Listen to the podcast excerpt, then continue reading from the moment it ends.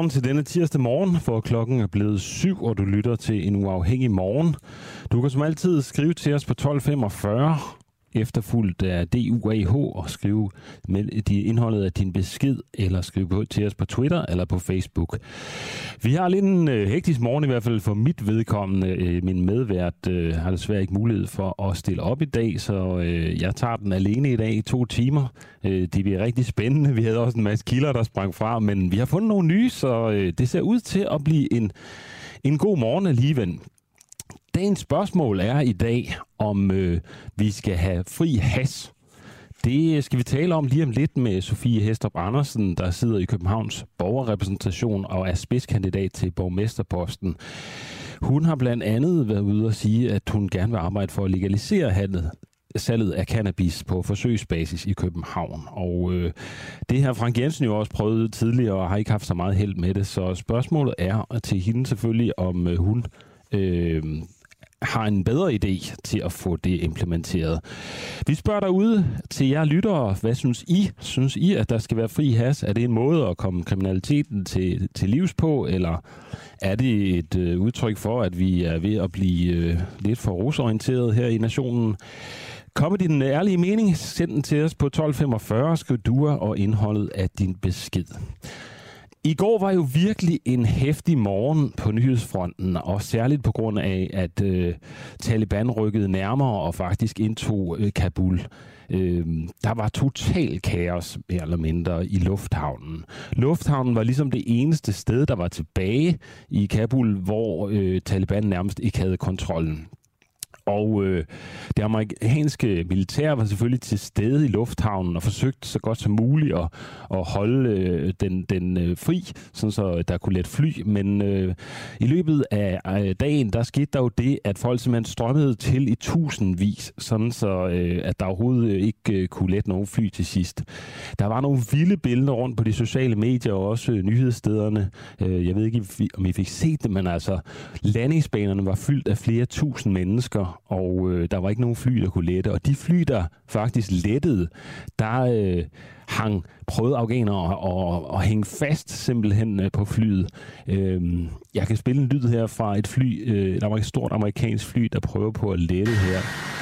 Og øh, man ser så simpelthen billeder af afghanere, der prøver at hoppe på flyet, og faktisk i det øjeblik, at, at flyet letter og kommer op i luften, øh, kan man se, at der er en, der falder ned fra flyet, og simpelthen, øh, ja, dør. Der er flere mennesker, der døde på den landingsbane, og der var også flere, der blev skudt.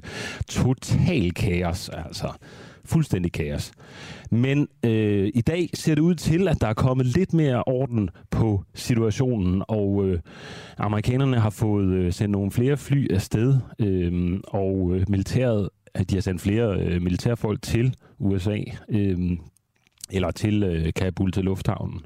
Og øh, de første danske fly med evakueret forventes at ankomme i dag til Danmark øh, i Kastrup. Tre SAS-fly ankommer ifølge Københavns Lufthavns hjemmeside med få minutters mellemrum fra Islamabad i Pakistan her til morgen. Det er jo sådan, at Pakistan har hjulpet øh, Danmark med at evakuere op mod 400 øh, 31 afghanske statsborgere, der har arbejdet for Danmark. Det øh, meddelte udenrigsminister Jeppe Kofod i går. Øh, han går dog ikke i detaljer med, hvad samarbejdet med Pakistan består i. Derudover landede der et særfly fra DAT mandag i øh, Pakistan for at evakuere danskere, og det forventes også, at dette vil lande i Kastrup i løbet af i dag.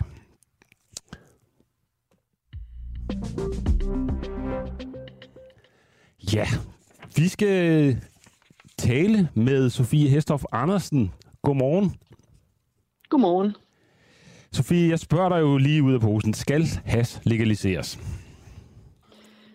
Ja, vi mener i hvert fald i Socialdemokratiet København, at det skal vi lave et forsøg med, så vi kan få, få nogle erfaringer med det.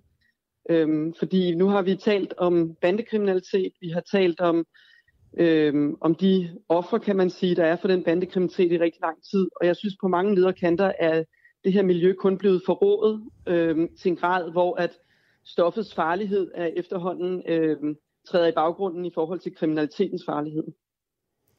Okay, så, så du mener, at øh, det er mere forsvarligt, at folk ryger has, øh, end at øh, vi har øh, kriminalitet omkring det? Ja. Okay. Din, øh, har du selv øh, købt has ude på Christiania? Nej, Nej, det har jeg ikke. Nej, det er ikke fordi, du, du gerne vil, vil have en ryger i fred der. Øh, din partikollega Frank Jensen fremlagde jo samme forslag hele fire gange i sin tid som overborgmester i København. Øh, hvorfor skulle du have mere held med at få det gennemført? Det allervigtigste er jo sådan set, at vi også står sammen i borgerrepræsentationen om at få det gennemført. Øh, jeg har tidligere været med til at sikre, at min parti ændrede holdning på for eksempel til fikserum, til lægeordineret heroin. Og øh, jeg tror selvfølgelig også på, at når vi i øh, København står sammen om det her, at øh, vi kan være med til at gøre en forskel. Men jeg er heller ikke naiv. Jeg ved også godt, at det kan komme til at tage tid. Og øh, jeg ved også, at øh, når der er rigtig stærke følelser, der er blandet ind og er i sving, så har fornuften ofte nogle svære vilkår. Og det gælder jo også i hele debatten om cannabis efter min mening. Mm. Og hvordan forestiller du dig, at det skal foregå sådan rent praktisk? Øhm, I Socialdemokratiet der øh, har vi foreslået, at man øh, populært sagt laver sådan en øh, systembolaget model, som vi kender både fra Norge og Sverige, øh, hvor de jo der sælger alkohol i udvalgte butikker. Og øh, det vi forestiller os, det var, at man kan sælge cannabis, at det kun bliver solgt fra statsejede, øh, altså statsautoriserede steder, at øh, salgsstederne de åbner efter på, på de steder, hvor kommunen siger, det er okay, og at man kun sælger til øh, folk over 18 år. Og øh, derudover så vil vi også gerne have, at man kan tilbyde rådgivning, og at der bliver flere midler til at hjælpe dem, som er blevet afhængige, sådan så det også er en måde, hvor vi kan komme i dialog med folk. Okay. Så det er ikke noget med, at det kun skal er til folk, der ligesom bruger det i forbindelse med, som et behandlingsmiddel i forbindelse med deres sygdom, men altså det er som et, et decideret rusmiddel, der skal sælges? Ja. Alright. Øhm, og, og er det så alle over 18, der simpelthen kan komme hen til et uh, apotek eller et hashbolaget og, og købe Ja, det der, det der er ønsket, det er for eksempel, at man kan sige, at alle over 18 år kan købe det til eget forbrug. Øhm, sådan så at øh, man også for eksempel mindsker videresalget. Og ønsket er jo så også, at øh, man får en større gennemsigtighed med det, der bliver solgt, fordi jeg tror også rigtig mange i dag, øhm, kan man sige, en ting er, at man øh, bliver kriminaliseret øh, ved at købe hash, og øh, det betyder også, at man køber nogle, nogle stoffer i dag, som man faktisk ikke rigtig ved præcis, hvad indeholder. Øh, man kender ikke kvaliteten af det, man kender ikke styrken af det. Og det er jo fordelen ved også at have det statsautoriseret, at man kan få bedre styr på det, også for, for, for kundernes side, kan man sige. Mm. Og hvad, hvad vil du så sige til, til alle de her modstandere af det her øh, forslag, der mener, at øh, has er, er enormt skadelig, både for helbredet og for psyken, og has det typiske argument er vel, at øh, has leder til, til stærkere og hårde stoffer. Øh, jeg synes, man skal se på de internationale erfaringer. Øhm, faktisk har det været sådan også igennem mange år i Holland, at det, at hashmarkedet er adskilt fra salg af de hårde stoffer, har netop ikke gjort, at folk, de, som man gør i Danmark, har set tidligere i Danmark, at, øh, at hash ligesom fulgte med over i et hårdere forbrug, øh, men at de tingene blev mere adskilt. Og øh, der er også andre erfaringer rundt omkring i verden, hvor man jo også har fået indtægter direkte der betyder, at man for eksempel kan styrke, øh, få midler til at styrke vores velfærd. Det kunne for eksempel være den psykiatriske behandling, fordi vi som sagt, øh, du var også selv inde på det, ved jo, at øh, der desværre også er mennesker, som bruger hash i hverdagen øh, til at medicinere sig selv for forskellige ting. Og der tænker jeg også, at det er der, man skal, man skal kigge på, om ikke det kan være med til i virkeligheden at finansiere et bedre, en bedre indsats på de områder. Øhm, så vil jeg også godt opfordre til, at man netop prøver på at diskutere det her på en måde, hvor man ikke er fuldstændig ophidset og i sin følelsesvold, fordi vi kommer ikke rigtig nogen steder, øh, hvis hele vores, øh, vores kriminalitetspolitik og vores, øh, vores øh, tilgang til, hvad der skal være kriminaliseret, det alene bygger på følelser og ikke på forskning og udvikling. Og hvad siger forskningen så om, om, om at, at, at ryge has? Ja, forskningen siger, at det er et øh, rusmiddel, som man kan blive afhængig af, øh, ligesom man kan med med cigaretter, øh, kokain, heroin og andre ting. Øhm, det siger også, at øh, det er jo meget forskelligt også, hvor, hvor stærkt det her stof er, og at øh, det er vigtigt, at man kan få hjælp, hvis det er sådan, at man bliver afhængig af det. Men, men, men skadevirkningerne ved at ryge, hvad, hvad, hvad kan de være? Jeg er ikke nede i alle detaljerne, men øh, jeg kender jo selv mennesker, som har fået det rigtig dårligt ved at ryge has, som for eksempel også var psykisk syge. Så det er noget, man skal være opmærksom på, lige så vel som at øh, andre rusmidler også har negative sider af sig. Og det er derfor, jeg synes, det er vigtigt, at vi faktisk øh, får en bedre dialog med mange af dem, som i dag ryger has. Øh, og det er rigtig svært, så længe at det er kriminaliseret på den måde, det er i dag. Øh, det ville vi faktisk lettere kunne gøre, hvis vi kunne komme i dialog med dem direkte omkring øh, både øh, den måde, man gør det på, men også hvor ofte man gør det, og hvor man kan få hjælp. Ja. Hvor mange øh, af dine øh, partier, partikollegaer, tror du, du kan få med på det her? Altså også, jeg tænker på de andre partier. Altså, hvem, ved du allerede nu, hvem der vil bakke op om sådan et forslag her? Øh, tidligere de gange, hvor Frank Jensen har været fremme med det, der har der været et flertal for det i borgerrepræsentationen. Og det håber jeg selvfølgelig også, at der vil være efter det her valg. Øhm, og øhm, derudover så øh, vil det være sådan, at, øh, at i forhold til øh, partierne på Christiansborg, jamen altså, øh, de har det jo også med at flytte, sig. jeg tror sådan set, tiden arbejder for en lidt mere fornuftig diskussion af, hvad er fordelene og ulemperne ved en legalisering af cannabis. Øhm, det er klart, at vi vil gerne have, at de unge ikke skal ryge, og øh, cannabis er jo selvfølgelig med til, at nogen også ryger. Men øh, det vi skal være med på, det er til gengæld, at vi kan få en helt anden dialog. Vi kan få nogle penge ind, hvor vi kan øh, forstyrke vores indsats. Og ikke mindst så kan vi tage brøden af den kriminalitet, som i dag øh, rekrutterer rigtig mange unge til for eksempel at stå i Pusher Street og være håndlanger for bander, og ender med at komme i klemme der. Så det her synes jeg også har en betydning for den indsats, vi kan lave i mange af vores sociale boligområder, og stoppe den rekruttering, der sker der. Mm. Vi havde jo, øh, vi snakkede jo i går på den uafhængige om øh, Christiania, fordi der jo har været en, en øh, over 100 christianitter, som har besluttet sig for, at de vil gerne have hashallen ud af Pusher Street, eller ud af Christiania i det hele taget. Øh, så det er jo meget belejligt, det forslag lige kommer nu, men desværre så øh, kunne de jo ikke helt blive enige om det alligevel øh, ude på Christiania, øh, fandt vi ud af. Øh, hvad tænker du om, om Christianias udvikling i, i den her scene? Jeg støtter jo op om de kristianitter, der nu gerne vil have Pusher Street øh, lukket for salg af cannabis. Øhm, det er jo dem, vi prøver på sådan set at bakke op. Men et af problemerne er jo netop, at kristianitterne ikke selv kan gøre noget, da de jo også, nogle af dem er dybt involveret i det. Øhm, og øhm, derfor er det jo også sådan, at øhm, vi bliver nødt til også som omkringliggende samfund at have kristianitternes ryg, hvis det her det skal lykkes. Og det mener jeg, at vi har i København med det her forslag. Øhm, den måde, som deres øh, fællesmøde er arrangeret på, gør, at de, de kan ikke træffe den her beslutning i enhed. Det tror jeg i hvert fald bliver rigtig svært. Mm. Men er du egentlig ikke bange for, at, at Danmark bliver sådan et øh, hasland, eller hvad man skal sige, hvor alle ligesom, som bliver sådan epicenter for has, hvor vi så ligesom bliver et centrum, hvor der bliver solgt has til, til Sverige, Norge og, og alle mulige af de omkringliggende nabolande? Nej, altså vi har set fra Holland for eksempel, at man jo har valgt at begrænse nu salget til folk, der er, der er herboende i landet. Øhm, det er klart, at man kan blive nødt til at kigge på, om det er noget, der skal være, kan man sige, forbeholdt danskerne. Men, øhm, men, men det er jeg egentlig ikke. Altså, jeg ser også en udvikling i Europa, hvor det her er til diskussion flere steder, og vi ser det jo også i øh, forskellige amerikanske stater. Øhm, så jeg tror også, det er en udvikling, som, øh, som går i den retning. Alright. Tusind tak, fordi du var med her til morgen, Sofie Hestof Andersen fra Socialdemokratiet. Det var så lidt. Og jeg skal også lige sige, at øh, du sidder i Københavns borgerrepræsentation og er spidskandidat til borgmesterposten. Vi har fået en øh, sms fra en lytter, der skriver, at øh, vi skal generelt afkriminalisere alle stoffer, som de gør i Portugal. Vi skal flytte retorikken fra at sige misbrugere er kriminelle til, at de er psykisk syge og har brug for hjælp. Vi skal ikke ramme de svage borgere og de almindelige forbrugere.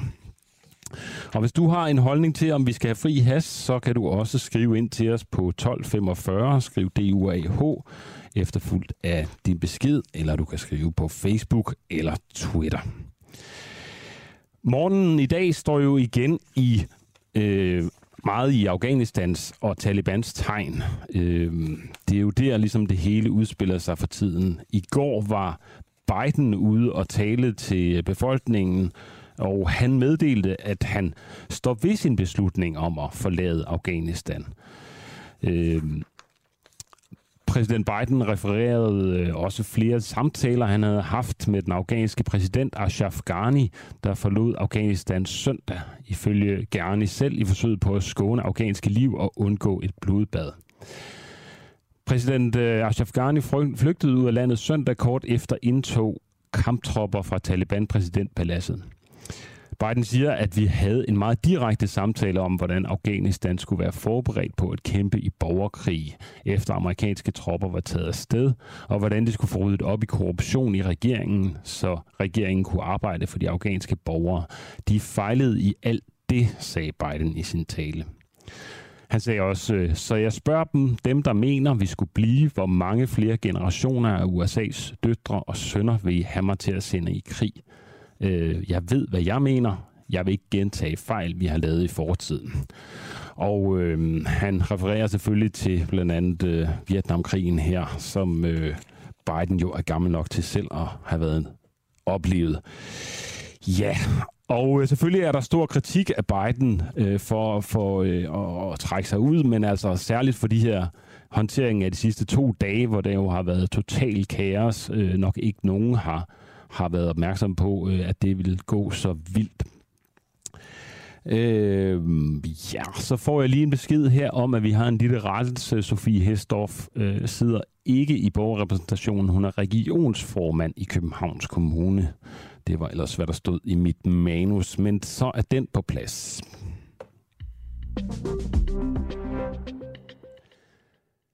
Jeg ved ikke, om vi har en kilde klar. Det har vi ikke endnu. Men øh, så kan vi jo hoppe til en anden øh, nyhed. Bob Dylan, den kendte musiker, sangskriver og ikke mindst Nobelpristager i litteratur, er blevet sagsøgt for at have misbrugt en 12-årig pige i 1965. En sag fra 1965 er kommet frem i lyset, hvor Bob Dylan angiveligt skulle have misbrugt en 12-årig pige. Den legendariske musiker er blevet sagsøgt for at have givet pigen stoffer og alkohol, inden han forgreb sig på hende. Ifølge Six Page, som er et nyhedsmedie, skete det i hans Chelsea hotellejlighed. Angiveligt skulle Bob Dylan have brugt sin stjernestatus til at vinde pigens tillid som en del af sin plan om at få ulempe og seksuelt misbrug hende, fremgår det af retsdokumenter fra Manhattan Court. Og øh, der er vist ikke nogen tvivl om, at øh, at der var stoffer i omløb på det tidspunkt, og Bob Dylan selv var godt i gang med dem, så jeg tror, det har bare har været en del af menuen. Det gør det selvfølgelig ikke bedre, hvis det er sandt, det her. Kvinden, der har sagsøgt musikeren, kaldes i dokumenterne JC. Anklagen, der blev indgivet fredag, hævder, at forulempelsen har fundet sted i seks uger mellem april og maj i 1965.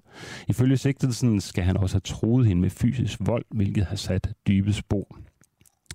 Af sagsdokumenterne fremgår det således, at kvinden efterfølgende har lidt af en depression, en følelse af skam og angst af permanent karakter, hvilket resulterede i, at hun ikke er i stand til at varetage almindelige aktiviteter i dagligdagen. Bob Dylan selv har afvist alle anklager. Og øh, ja, Bob Dylan er jo blevet 80 år nu, så øh, vi er tilbage, hvor han var øh, 24 år gammel. Det er mange, mange år siden, men øh, hvis det er sandt, så øh, skal vi jo have fundet ud af det. Vi mangler stadig en kilde på, og vi skulle egentlig tale med Simian, der er korrespondent for TV2 i Kabul, for at høre, hvad den aktuelle situation er i Kabul lige nu. Jeg kan fortælle, at øh, senere skal vi også tale med øh, Katera Pavani, hvis jeg udtaler det helt korrekt, en dansk afghaner, og vi skal høre om, hvordan kvinders fremtid ser ud i Afghanistan. Det er der jo mange, der er øh, frygter for, for kvindernes fremtid, fordi at uh, Taliban jo historisk set er kendt for at uh, undertrykke kvinder og mene, at de skal blive i hjemmet og kun gå ud ledsaget af deres mand, og de skal være til, uh, totalt tilsløret i burka, hvis de endelig går ud øhm, og at de ikke må arbejde. Men det skal vi altså tale om øh, med øh, Katerina Paravani klokken cirka 7.35. Nu skulle vi til gengæld have Simi Jan igennem. Godmorgen. Godmorgen. Dejligt, du er med. Hvad er det vigtigste, der sker i Kabul lige nu? Jamen, der sker jo rigtig mange ting. Det er jo et historisk øjeblik, et verdenshistorisk øjeblik, hvor der er store omvæltninger i gang. Øh, forstået på den måde, at øh, det er kun et døgn siden, at Taliban ligesom har overtaget magten. Nu er det officielt Taliban, der står for at regere det her land, øh, fordi den tidligere, eller præsident Ashraf Ghani forlod landet forleden dag og flygtede til Tajikistan. Og så nu er Talibans øh, flag rundt omkring. Taliban har kontrolposter rundt omkring i byen. Taliban har været rundt på forskellige hoteller, forskellige tv-kanaler, blandt andet Tolo News, som er en, øh, en øh, tv-kanal, som øh, altså, har været sponsoreret af amerikanerne i de sidste mange år. Øh, og der var de simpelthen forbi og tog våben fra alle vagterne og sagde, den behøver I ikke, vi skal nok varetage sikkerheden, fordi vi har styr på situationen. Det store femstjernede hotel Serena, det er det eneste femstjernede hotel, der er i Kabul, der har Taliban også der, de har faktisk fyret alle sikkerhedsvagterne, dem er der mange af, og de har overtaget kontrollen. Øh, så har de været forbi hospitalerne, og de har blandt andet godkendt den nuværende sundhedsminister har sagt, du må gerne fortsætte i dit embede. Det samme har de gjort med Kabuls borgmester. Altså, det er bare for at sige, nu er der et nyt styre i Afghanistan. Det er Taliban, der bestemmer, og det er Taliban, der bestemmer, hvilke funktioner, der må fortsætte, hvem der må fortsætte dem, og hvordan tingene skal være. Og det, som der er det store spørgsmål blandt borgere her i Kabul, den angst, der er, den frygt, der er, det er, hvad er det for et Taliban-regime, vi kan vente af os? Det er alt for tidligt at sige nu. Indtil videre har det forløbet øh, stille og roligt, men vi ved ikke, hvad det er, de har i tankerne i forhold til både kvinder og mænd og frihedsrettigheder og alt det. Og det er det, der er det store spørgsmålstegn, og det, der skaber øh, meget angst blandt de øh, mennesker, jeg taler med her i Kabul. Ja, det er klart. Øh, må jeg prøve at spørge dig, hvor, hvor er du lige nu, og, og, og hvad sker der omkring dig? Jamen, jeg er et sted øh, øh på, på et hotel øh, i lufthavnen. Det er sådan set bare det, jeg kan fortælle om det. Og, øh, og tager selvfølgelig alle mine sikkerhedsforanstaltninger i en situation som denne her. Fordi i en situation som denne her, øh, jeg har dækket ret mange krige og konflikter efterhånden, og er vant til lidt af hvert. Men, øh, og, og, og dem og de andre to korrespondenter fra andre lande, der er her, vi har prøvet lidt af hvert. Men vi er alle sammen enige om, lige præcis det her er der ikke nogen af os, der nogensinde har prøvet før, at der i løbet af få timer, bare få dage, pludselig er et regimeskifte, øh, og at øh, verdens største magt, USA, er på vej ud, og pludselig er der nogle mennesker ved magten, som er ekstremister, øh, meget ultrakonservative og fundamentalister, som pludselig overtager styret. Og fra den ene dag til den anden, så går kvinderne ikke i deres farverige tørklæder. De går i, i, i sorte, lange øh, niqab og, og tørklæde, fordi der lige pludselig er et regimeskifte. Og, og så er det klart, så er vi også meget opmærksom på, at lige nu handler det ikke kun om, at Taliban har overtaget magten. Lige nu er det også et vakuum, der er, øh, når der ligesom pludselig ikke var en præsident længere, når der lige pludselig øh, sikkerhedsstyrkerne var inhabile. Øh, og det gør jo, at så er der jo alle mulige opportunister, for eksempel kriminelle og og 20 der bruger disse anledninger til at skabe lovløshed og sjæle. Og det er i virkeligheden dem, man skal være bekymret for i sin situation, når der ligesom er et, et så drastisk magtskifte. Og så er det også vigtigt at understrege for til sikkerheden, at prøv at høre, der er jo hundredvis, hvis ikke tusindvis af, af kriminelle, der er på på fri fod, altså alle dem, der er blevet sluppet ud af fængslerne. Nogle af dem har siddet der i overvis. Der er en masse vrede i dem, og der er altså nogle, øh, nogle typer, som man ikke lige har lyst til at møde, som jo også pludselig er i gadebilledet. Og mm. dem skal man øh, selvfølgelig tænke på også, fordi så er det ikke kun det, at der er et regimeskifte, men også, at der er andre elementer, der også kan være en trussel, og der er jo både al-Qaida og islamisk stat osv. Øh, så derfor skal man virkelig øh, tænke sig rigtig godt om i forhold til, øh, hvad man gør og hvordan man bevæger sig rundt. Mm.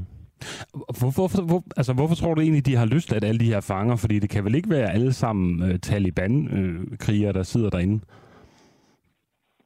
Jamen, altså, dem, der har været fanget de sidste år, det er jo fordi, de har været fanget på grund af, at det har været terrorrelateret, eller det har været alt muligt andet, men det er jo også almindelige fanger, der har stjålet, ja, ja, det, eller det, øh, der har gjort noget kriminelt. Så det, det, men det er klart, det er jo fordi, man har, man har frigivet sine venner, der har siddet i fængslet. Ja. Men Taliban bliver ved med at understrege, at vi sørger for, at der er lov og orden. Vi sørger for, at borgerne i Kabul, at der er lov og orden. Og det er jo sådan set det, de er ved at gøre lige nu, ved at de har sat kontrolposter rundt omkring i byen. Men de har jo, de har jo åbnet op for de fængsler. Så er der jo fængsler, hvor, hvor folk bare er sluppet ud øh, når, der, når de ligesom skulle lukke nogen ud, så er der alle mulige andre, der også er sluppet ud. Og det er derfor, at det er lidt flydende, eller det er faktisk meget flydende lige nu, fordi man ved ikke rigtig, hvilken retning det går, og så kan det være, at det måske lige er stillheden før stormen, men, men ikke desto mindre, så synes jeg, at det, der er allervigtigst at fokusere på nu, det er borgerne i Kabul. Altså den frygt og angst, der er i dem, det synes jeg virkelig er, er noget, der gør indtryk på mig, og jeg har venner her, som jeg har kendt mange år, bekendte. Jeg har rejst her siden 2009,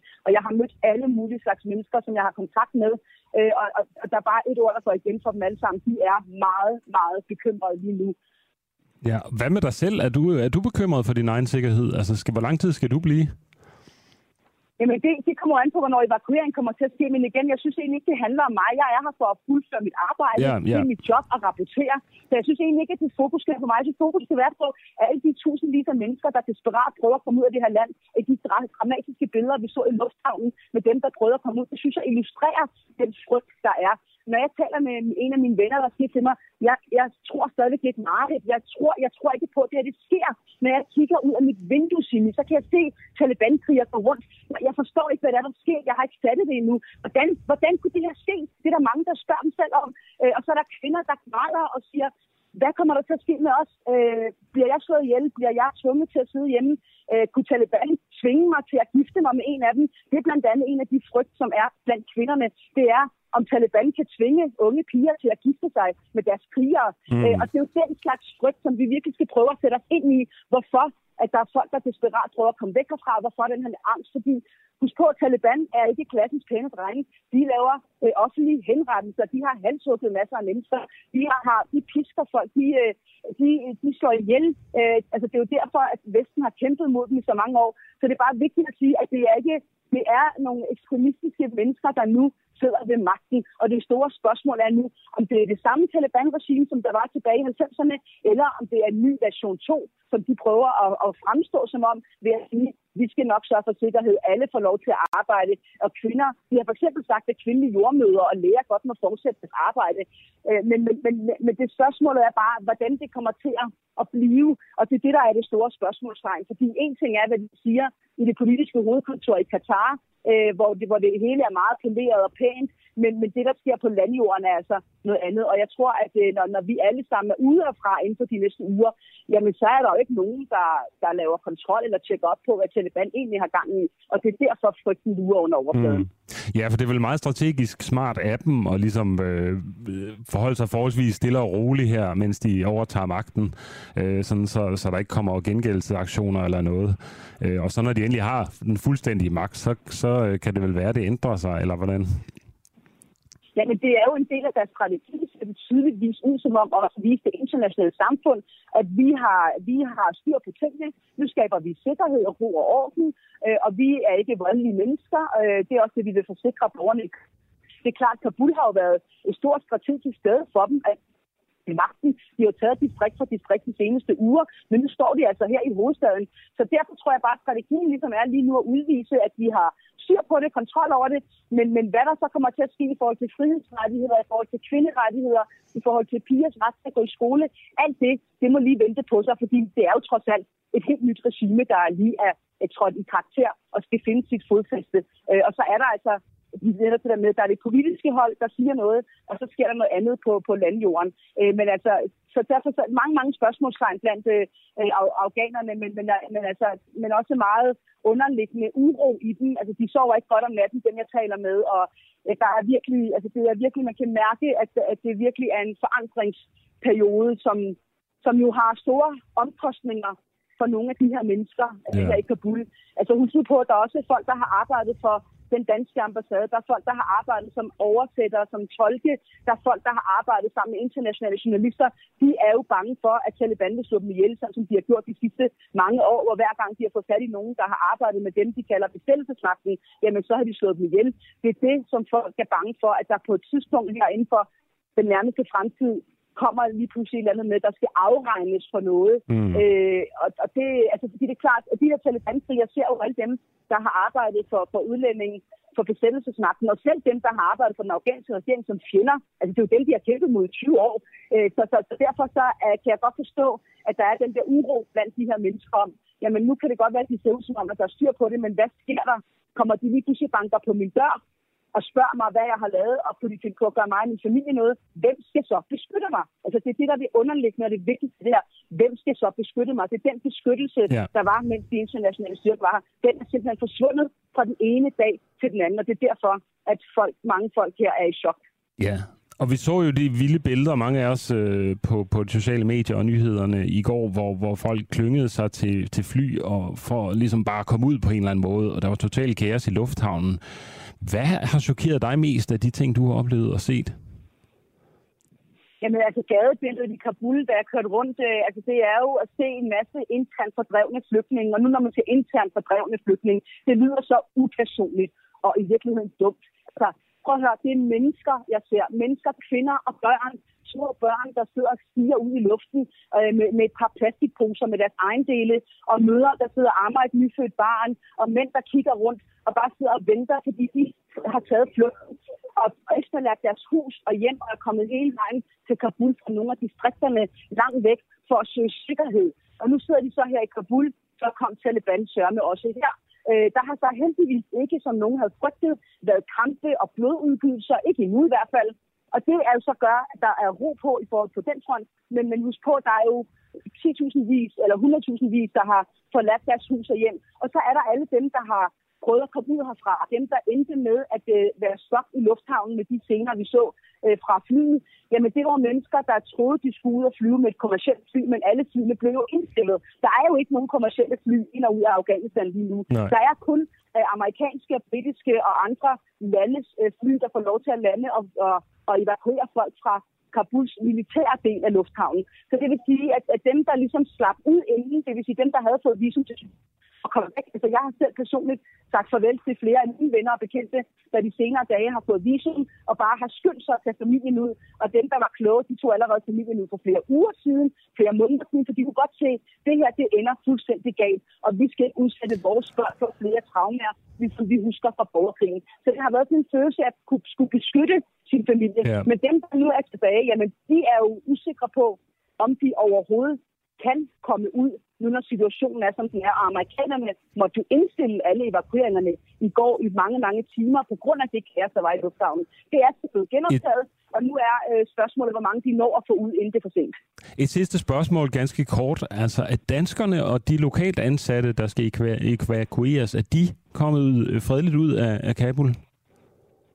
De danske diplomater kom fredeligt ud af Kabul øh, forleden en nat, og der sad de omkring 160 Øh, der er jo omkring 45 lokale ansatte deres familier, omkring 160 i alt, der sad i lufthavnen i øh, mange, mange timer indtil om natten, og det endte med, at de måtte sendes hjem. Og det skabte stor usikkerhed og frygt blandt dem, fordi de ikke ved, hvad der sker med dem. Jeg er i kontakt med dem løbende, og det har jeg også nu. Øh, og de sidder stadigvæk og venter på, hvornår det bliver muligt for dem at blive evakueret. Men nu står der jo et fly klar i Islamabad, som kan flyve dem fra Islamabad, altså Pakistan, til Danmark, og derfor så skal vi kun evakueres her fra Kabul til Islamabad. Og det jeg håber uh, Udenrigsministeriet, man kan genoptage uh, i løbet af i dag. Men jeg ved for eksempel, at der var et uh, dansk uh, evakueringsfly, der forsøgte at lande i Kabul Lufthavn i går, uh, blandt andet med repræsentanter fra Danmark, der skulle hjælpe med at få folk væk herfra. Men det, de måtte simpelthen vende om på grund af det kaos, der var i lufthavnen. Og jeg er sikker på, at de så prøver igen i dag, så, så at de her mennesker, jeg er i kontakt med, de lokale ansatte på den danske ambassade, som er virkelig, virkelig bange, at de kan komme, komme væk herfra, og det vil lette deres hjerter. Men de sidder simpelthen i en afventende position lige nu Alright. og håber på, at det kan gå hurtigt. Alright. Tusind tak for, for den spændende og vigtige rapport, Simian. Du er korrespondent for TV2 i Kabul. Du lytter lige nu til en uafhængig morgen. Kritisk, nysgerrig og levende radio, som politikerne ikke kan lide. Næste gang du interviewer mig, så opfører du dig ordentligt. Er du med? Du har stadigvæk ikke svaret på mit spørgsmål. Vi sender live alle hverdage fra klokken 7 til 9. Lyt med via vores app på DK4 DAB, fra vores Facebook-side, eller hvis du bor i hovedstadsområdet på FM-båndet 102,9. Tak til dig, som gør det muligt. Ja, her er en servicemeddelelse. Altså, man kan gå ind og støtte os øh, på duah.dk, eller skrive nu afhængig i søgefeltet på ens øh, øh, hvad hedder det, søgemaskine, og gå ind og støtte os for 39 kroner om måneden. Dermed få fortsat sørge for, at vi kan levere en uafhængig radio. Ja, øh, jeg skal sige, at vi desværre har mistet forbindelsen til vores app, og øh, vi arbejder på at løse problemet. Jeg får en anden nyhed ind her, at der er fundet menneskerester på amerikansk transportfly. Menneskerester, altså på øh, fly fra Kabul af. Menneskelige rester er blevet fundet i julebrønden på et amerikansk transportfly, der gik afgik fra øh, Kabul, skriver Washington Post. Videoerne, som jeg har omtalt tidligere, viste jo de her desperate afghanere, der forsøgte at klamre sig til transportflyet, øh, der kørte på landingsbanen. Og altså, det, der jo så er sket nok øh, lidt ubehageligt, det er, at der er nogen, der er kommet i klemme, i, øh, når landingshjulene trækker sig op. Ja, det er jo forfærdelige øh, ting, der, der, der sker i øjeblikket i Kabul, øh, og som vi lige har hørt fra Simian, så er øh, situationen meget desperat. Vi skal nu øh, til et andet blik på, på øh, Afghanistan, og det handler om Afghanistans kvinder. Hvordan ser fremtiden ud for dem, som Simian også var inde på her? Fordi den islamiske øh, terrororganisationen øh, Taliban vil jo omdanne landet til et islamisk kalifat. Og øh, inden 2001, da Taliban styrede landet, måtte kvinder jo ikke gå uden, uden øh, mandlig ekskort. De måtte ikke studere eller arbejde osv. Godmorgen til øh, Katera Pavani. Er du med os? Det er hun vist ikke helt. Hallo? Ja. Godt, der var du. Dejligt, du er med her til morgen. Du er dansk afghaner. Øh, hvordan ja. spår du fremtiden for Afghanistans kvinder? Altså, det, jeg forstår slet ikke, hvorfor vi stiller det her spørgsmål. Altså, det, vi taler jo en, om en militant islamistisk bevægelse. Vi har jo kendt Taliban i rigtig lang tid. De har ikke ændret sig. Det er, den samme gener- det er måske en lidt yngre generation. Børn af den ældre generation. Men ellers fuldstændig den samme ideologi. Ikke? Mm. Øhm, og det er jo, vi taler om, om, om sharia-lovgivning, og vi taler om, øh, om, om, om, om nogle omstændigheder, som minder fuldstændig om det, vi har set tidligere, endda værre. Fordi nu har de hejset flag, de har et nyt navn til landet, de er i gang med at ændre fuldstændig afghanernes identitet. Og, det, og egentlig så minder det jo også lidt om det sovjet øh, invasionen gjorde, ikke? eller kommunismen gjorde i sin tid, hvor man virkelig forsøgte at, at, at rykke ved afghanernes identitet og det, det startede så hele den, den, den, den, den efterfølgende krig. Ikke? Jo, men grunden til, at jeg spørger dig, øh, det er selvfølgelig oplagt at sige, at altså, det bliver forfærdeligt, fordi Taliban er en forfærdelig terrororganisation. Mm. Men altså, det har jo været en forholdsvis fredelig øh, magtovertagelse, øh, og øh, Taliban har jo angiveligt været ude at sige, at de vil respektere kvinders rettigheder og, og deres ret til at gå i skole og på arbejde. Så kan jeg jo spørge dig, tror du på det? Nej, det tror jeg ikke på. Og det, det ved jeg allerede dernede fra, at de allerede er gået i gang med at bestemme en masse ting. De er begyndt at banke på folks døre. De er begyndt at holde øje med, hvor kvinderne går og hvad tid de går ud. Øhm, og, og jeg tror, når vi taler fredelig magtoverdragelse, så, så skal vi også bare, vi skal, vi skal jo også prøve at tale med elefanten i rummet. Ikke? Det er jo afghansk politik, det er hammerne korrupt, det har det altid været. Så det er en planlagt magtoverdragelse, det er jo det, det ligner. Ikke? Ja. Øhm, når folk ikke forstår proportionerne i det her, så, så skal man også bare... Altså, jeg prøvede, øh, jeg, jeg prøver hele tiden at se på afghansk politik fra kvindens perspektiv. Ikke? Og, og tit og ofte, når jeg har talt med afghanske kvinder, så forstår de afghansk politik langt bedre end rigtig, rigtig mange mænd. Ikke? Mm-hmm. Øhm, jeg tror, fordi at det, det er hun ligesom nødt til, for der er ingen, der har hendes interesser. Øhm, så det vi nok skal forvente, det er, det er det, vi har set tidligere, måske endda værre, men det vi skal se, som du også siger, det er en fredelig overdragelse, det vil sige, at vi kommer ikke til at se øhm, deres brutaliteter endnu, fordi afghanerne selv regulerer deres adfærd. Vi så, de allerede begyndte at male facaderne, kvinderne begyndte at tage burkaen på. Ja, de malte facader de over kvinder, der altså sådan reklamer for kvindelig modetøj og sådan noget. Der stod nogle modeller. Der er ikke meget firebølge feminisme over det.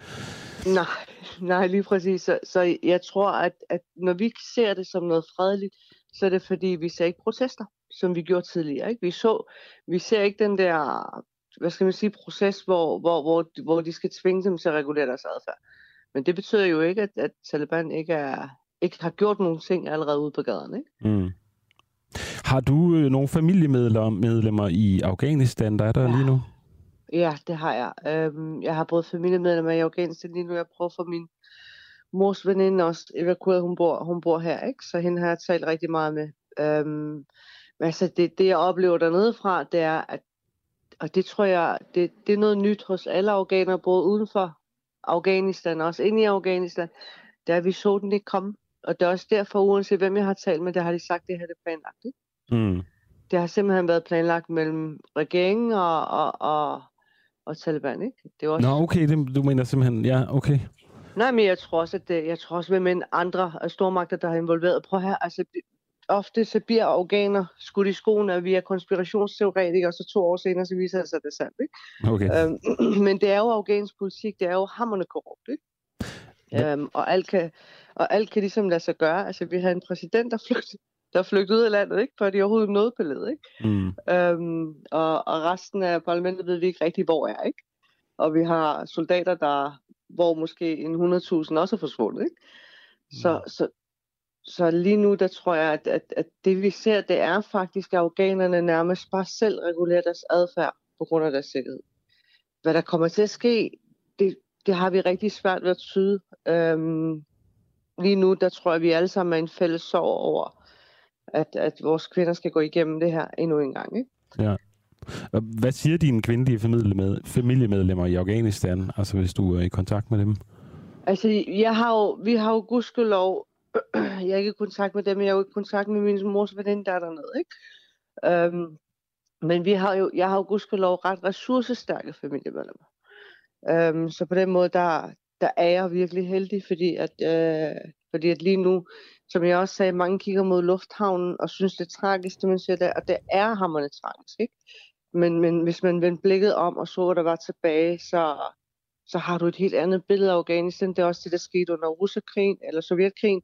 Det er også det, der skete under de efterfølgende mange borgerkrig. Ikke? Det er, at, øh, at det, det, det, du efterlader, det er jo alle de fattige, de usle, og alle dem, der ikke kan tage nogen steder hen. Ikke? Mm. Og så spørger man så, hvorfor rejser I jer ikke op? Ikke? Med hvad? Med en sandal? Altså, de, hvad er det, de skal kæmpe imod med? Ikke? Ja. Hvad øh, er det værste, kvinder under Talibans styre kan blive udsat for, altså, tænker du? Altså, jeg, jeg skrev en status for to dage siden, hvor jeg sammenlignede det, hvor jeg grinede lidt af Handmaid's Tale fra, hvad hedder den populære serie fra Netflix, ikke? Øhm, hvor Hvad for en serie, undskyld? Var, øh, The Handmaid's Tale. Nå, The du har Handmaid's Tale, ja. Ja, ja. Hvor hele sådan Vesten var helt sådan rystet over, åh, tænk nu, hvis det, det, det kunne ske, ikke? ja. Det er jo det mindste, der foregår i, i Afghanistan. Altså, det, der, der gifter man jo ikke små piger væk, vel? På 12 år. ja. Eller, eller, eller hvad hedder det, eller begår den systematiske brutalitet og vold fra ægtefælden, ikke? Um, Ja, Jeg skal lige sige, Handmaid's Tale, det handler jo om en masse øh, kvinder, som bliver sådan Ja. en, en lavere kaste i samfundet, som bare skal fungere som fødemaskiner, ikke sandt? Øh, Lige og bliver præcis. totalt undertrykt. Ja. Lige præcis. Hvor at det her, altså det, det foregår alligevel under ordnede forhold, så smed krig, korruption og stammesamfund og manglende, øh, og, undskyld, og analfabetisme og alle mulige andre sociale forhold oven i den, og så forestil dig en bombe, ikke? Um, at det er det, du sidder tilbage med i Afghanistan, ikke? Mm. Så, så hvad er det, afghanske kvinder går igennem? Det er jo, det er jo alt det, som, som jeg tror, enhver kvinde frygter at gå igennem. Ikke? Det er jo det, hun står i lige nu. Det er jo, Ja. hun har jo ikke nogen... Altså alle de friheder, vi nyder af, den har hun jo ikke engang minimalt. Altså i går, der fortalte min tante mig, at, at hun kunne gå ud og handle, ikke? Nej. Og alle har jo ligesom trukket deres penge ud af banken, fordi at øh, banken øh, Ja. ja. bliver overtaget nu af Taliban og så videre. Ja, så, og så har, har du jo også det andet problem, at med den her magtoverdragelse i godseøjen, så har du jo massiv kriminalitet ude på gaderne, og det er jo også noget, der går ud over kvinder. Ikke? Så lige nu, der, og det, det kan jeg også godt huske sidst, at, at, at indtil de fik reguleret al den der kriminalitet og alt det der, der var bare sådan en overgangsperiode, hvor at, øhm, hvor at øh, kriminaliteten var ekstrem. Ikke? Mm. Var du, var du i, altså du siger, du har talt med din tante i, i går, var det det? Ja, Ja. Og hvordan var hendes øh, sinds øh, tilstand? Altså var hun, øh, altså var de opgivende, eller kæmpede de for at komme ud, eller hvordan forholder hun ja sig? de bliver, hun bliver jo evakueret. Ikke? Okay. Øhm, så altså, hun, er, hun, er, hun bor her, ikke? Når hun så har været nede jo, på altså, besøg, med andre ord. Hun har været nede for at besøge, og så kom det, som sagt, det, det folk har bare været fuldstændig i chok. Vi har jo siddet og tænkt, Og har Nå, hun en flybillet, undskyld? Hvordan, hvordan har hun en flybillet til at komme hjem, eller hvad? Der er jo ikke sådan almindeligt. Ja. Ja. Okay. nej, nej, nej, nej, altså det, vi snakker om uh, evakueringer. Ja, vi hjælper, okay. Lige nu, der evakuerer Danmark alene. Ved du, hvornår hun skal med flyveren? Jeg ved, det, det må vi jo ikke få at vide. Nå, okay. Altså, vi får det at vide en, en time før, ikke? Okay. Af sikkerhedsmæssige årsager, ikke? Ja. Siger de. Um, og, så, og, så, og det er for hendes egen skyld, ikke? Alright. Så, øhm, så jeg ved faktisk ikke, jeg ved slet ikke, jeg ved bare, at de gør det ret godt, det der med at evakuere selve de danske borgere, ikke? Mm. Men jo, altså du kunne se, altså jeg tror, vi alle sammen har jo siddet med håb i den her tid, fordi vi har jo tænkt, at når vi begyndte at kunne ligesom se Afghanistan et på vej, et, et, altså, at, at, at det var et eller andet sted, det var begyndt at blive godt, ikke? Vi så også pigerne gå i skole, så kvinderne gå i skole, man kunne også mærke nogle forandringer, når man kom derned, ikke? Ja.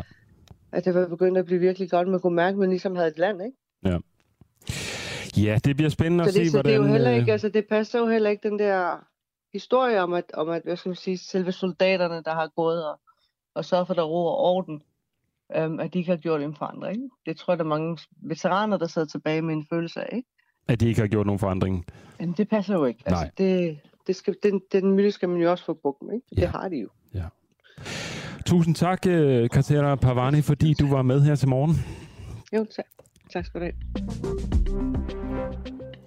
Ja, og jeg kan sige, at øh, organisationen Women's Voice for an Inclusive and Sustainable Peace, de spurgte i juli 3.500 afghanske kvinder i de områder, hvor Taliban allerede var kommet til magten i Afghanistan, hvad det havde betydet for deres rettigheder. Og øh, der fortalte 53 procent, at øh, skolerne var blevet lukket for pigerne.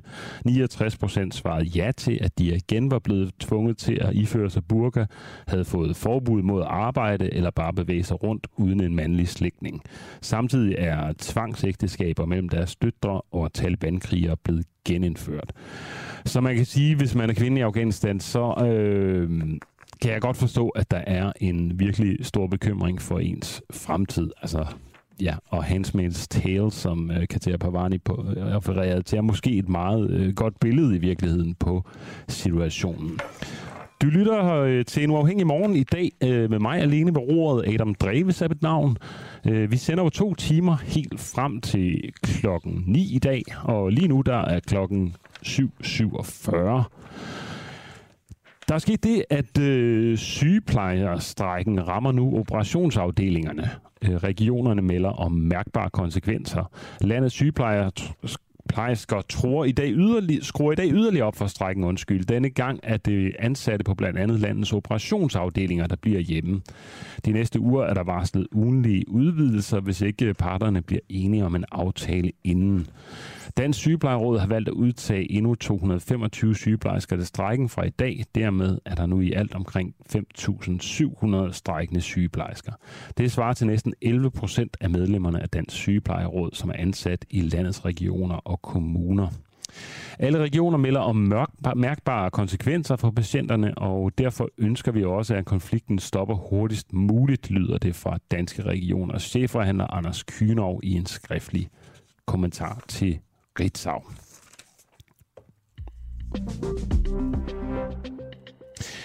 Ja, nu skal vi have et andet perspektiv på Afghanistan. Vi skal tale med Peter Ernstved Rasmussen, som er journalist og redaktør på netmediet Olfi.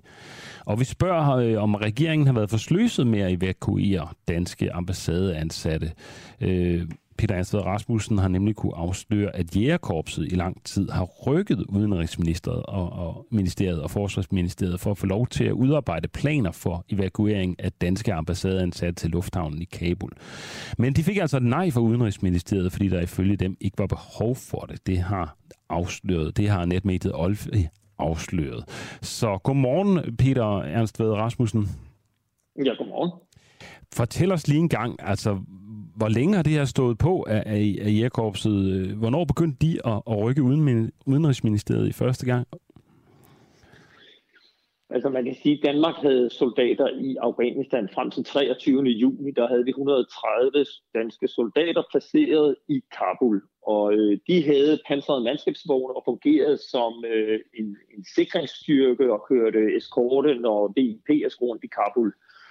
Og øh, dermed fungerer de jo også som en slags QRF, altså Quick Reaction Force, i forbindelse med en eventuel evakuering af den danske ambassade i Kabul.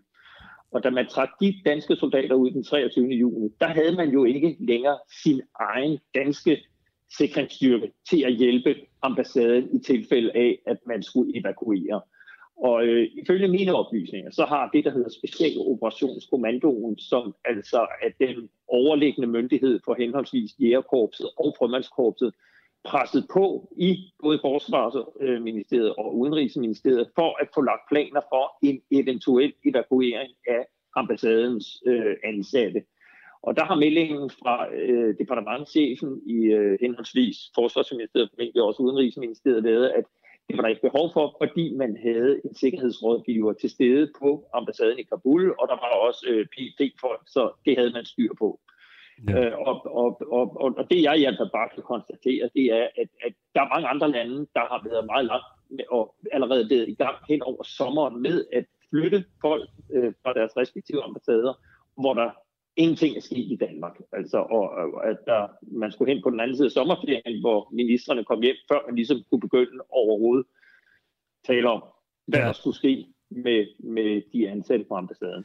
Ja, det er jo også en kritik, vi har hørt fra even enhedslisten med øh, Eva Flyvholm, og øh, det er jo nok kommet bag på mange, at det er gået så hurtigt her de sidste par dage. Men altså derfor er det lidt vigtigt at vide, hvornår er det, at øh, det her jægerkorpset har, har rykket Udenrigsministeriet og Forsvarsministeriet for at få lov til at, at udarbejde planer for evakuering af de danske ambassadeansatte? Det kan jeg ikke sige. Altså, det, det har jeg ikke faste dage Nej, men cirka er altså bare sådan tydeligvis hen over sommeren, og, øh, og, og øh, som jeg forstår det, så er, er det jo meget knyttet sammen til det her med, at man trækker de danske soldater ud i af Kabul i øh, slutningen af juni. Og det er klart, at når man ikke længere har danske soldater, jamen, så vil man fra et militært perspektiv altid tænke på, hvad gør man så? Og der har man altså åbenbart øh, fra Udenrigsministeriets side følt sig på sikker grund og ikke haft noget sønderligt behov for at lave evakueringsplaner. Og man kan sige, hvad ligger der i evakueringsplaner? Jamen det er jo blandt andet at finde ud af, hvilke til- og afgangsveje har man. Har vi nogle safe houses i Kabul? Hvor kan helikopteren lande? Og noget tyder på, at man slet ikke har haft de her øh, planer liggende i en skuffe om. Og jeg tror også, altså i den militære tankegang, der vil man hellere have for detaljerede planer, man kan nedskalere, end man står uden en plan, som man pludselig i panik skal opskalere. Og jeg tror, mm. det er præcis det, som øh, noget tyder på, at den danske ambassade og det danske udenrigsministerium, og det er igen selvfølgelig også forsvarsministeriet, er blevet ramt af. Ja. Og, og hvorfor tror du, de har sagt nej fra udenrigsministeriets side?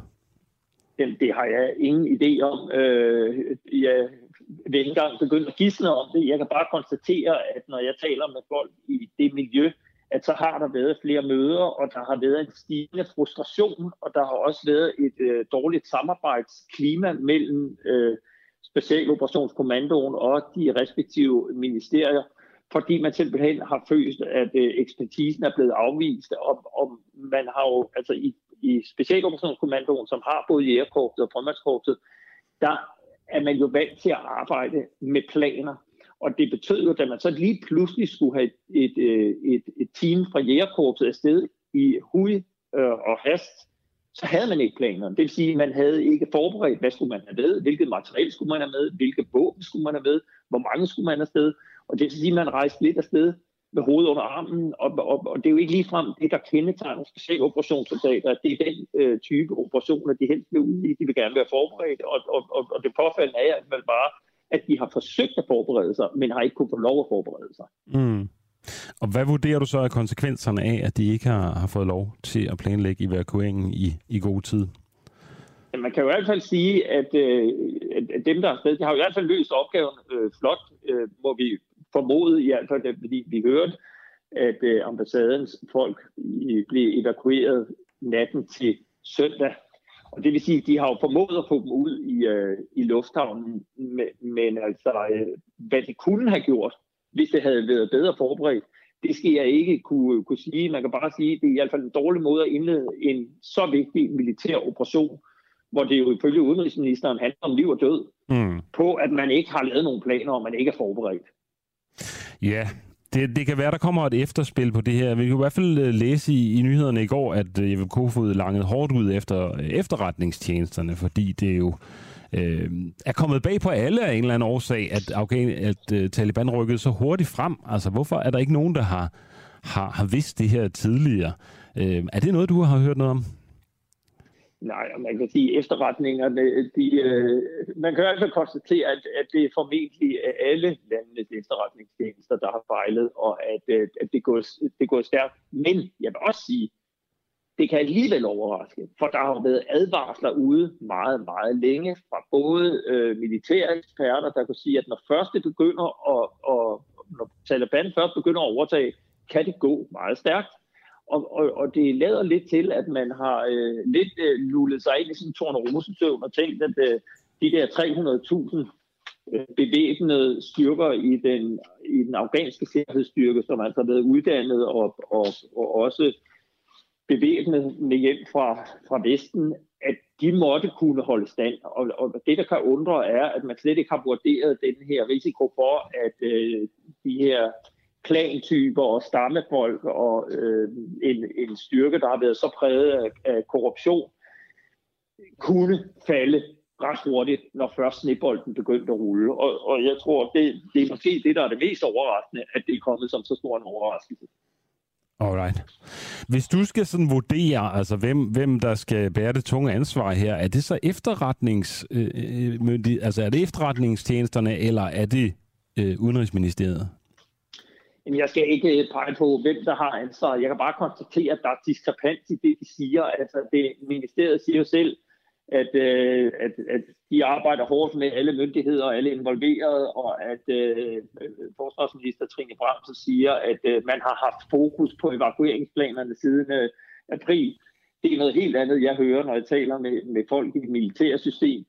Øh, og, og, og det jeg hører, det er, at det er op på departementsniveau, altså departementchefen, der har siddet og, og, og haft en finger med i spillet, og i så tilfælde, så er det selvfølgelig op på ministerniveau, altså mm. hvordan det er gået, men, men altså, vi må også bare konstatere, at, at uh, ministerierne, Udenrigsministeriet og Forsvarsministeriet, har en anden opfattelse, end, end det, jeg får at vide. Alright. Tusind tak, fordi du var med her til morgen, Peter Ernst Rasmussen. Du er journalist og redaktør på netmediet Olfi. Jo, velkommen. Du lytter til Den Uafhængige. Danmarks måske mest kritiske, nysgerrige og levende taleradio, som politikerne ikke kan lukke. Mere end 3.000 medlemmer støtter os allerede, og jo flere vi er, jo mere og jo bedre journalistik kan vi sende ud til dig. Se hvordan du kan støtte os. Gå ind på duah.dk.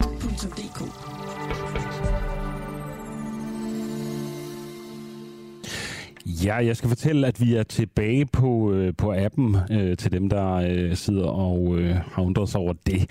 Den fungerer nu igen. Jeg har netop fået en anden nyhed ind, øh, og det drejer sig om et øh, britisk parlamentsmedlem, der meddeler, at Taliban nu har ændret fredelig kurs. Altså, de render rundt og øh, dræber afghanere der samarbejder med Vesten.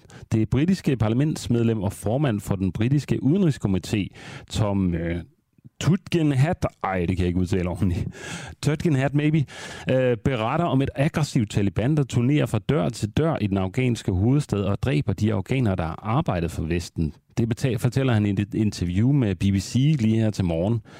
Øh, mine venner fortæller mig, at personer, de kender, som vi arbejdede med i sin tid, er blevet myrdet i deres hjem, fordi de har arbejdet med os, siger Tutgenhat i øh, interviewet. Han har i en årrække arbejdet i Afghanistan. Det er, er vilde nyheder. Vi, vi øh, kan være, at vi vender tilbage til dem. Øh, og spørgsmålet er jo, hvor, hvor, hvor vildt det her er, fordi situationen er jo virkelig kaotisk i, i øh, Kabul her øh, til i går og også i dag her og her til morgen. Så øh, om, om vi virkelig er i gang med sådan en dødspatrulje her, det er meget, meget spændende at, at høre mere om det. Og vi håber selvfølgelig ikke, at det, det er så alvorligt, som det bliver meldt ud her. Nu skal vi lige tilbage til Danmark et øjeblik, og øh, det skal vi, fordi at øh, vi skal spørge Peter Weblund, gruppeformand i Enhedslisten, hvad der skal til, før Enhedslisten vælter Mette Frederiksen. Altså, Enhedslisten har jo igen og igen og igen troet med at udløse folketingsvand, hvis ikke regeringen bøjer sig for partiets krav om, at flere børn skal ud af relativt fattigdom. Men hvor mange børn skal ud af fattigdom, og hvornår er deadline? Det kunne partiformand Maj Villassen ikke svare på, da Ekstrabladet spurgte hende her i sidste uge. Så vores reporter Oliver Fruergaard gik videre med spørgsmålene til partiets gruppeformand Peter Veblund. Der kommer et bondet interview her. Hvor mange færre børn skal vokse op i relativ fattigdom, øh, før at I ikke vælter regeringen? Ja, nu er det her faktisk noget, der ligger os temmelig meget på sinde. Altså, vi har jo sagt til regeringen, at den skal levere en, en mærkbar anden fattigdomspolitik end den øh, højrefløjen, den førte under Lars Lykke, hvor man øh, deciderede to penge fra, fra kontanthjælpsområdet. Øh, men det tyder på, at det bliver nogle temmelig øh, hårde forhandlinger her hen over efteråret.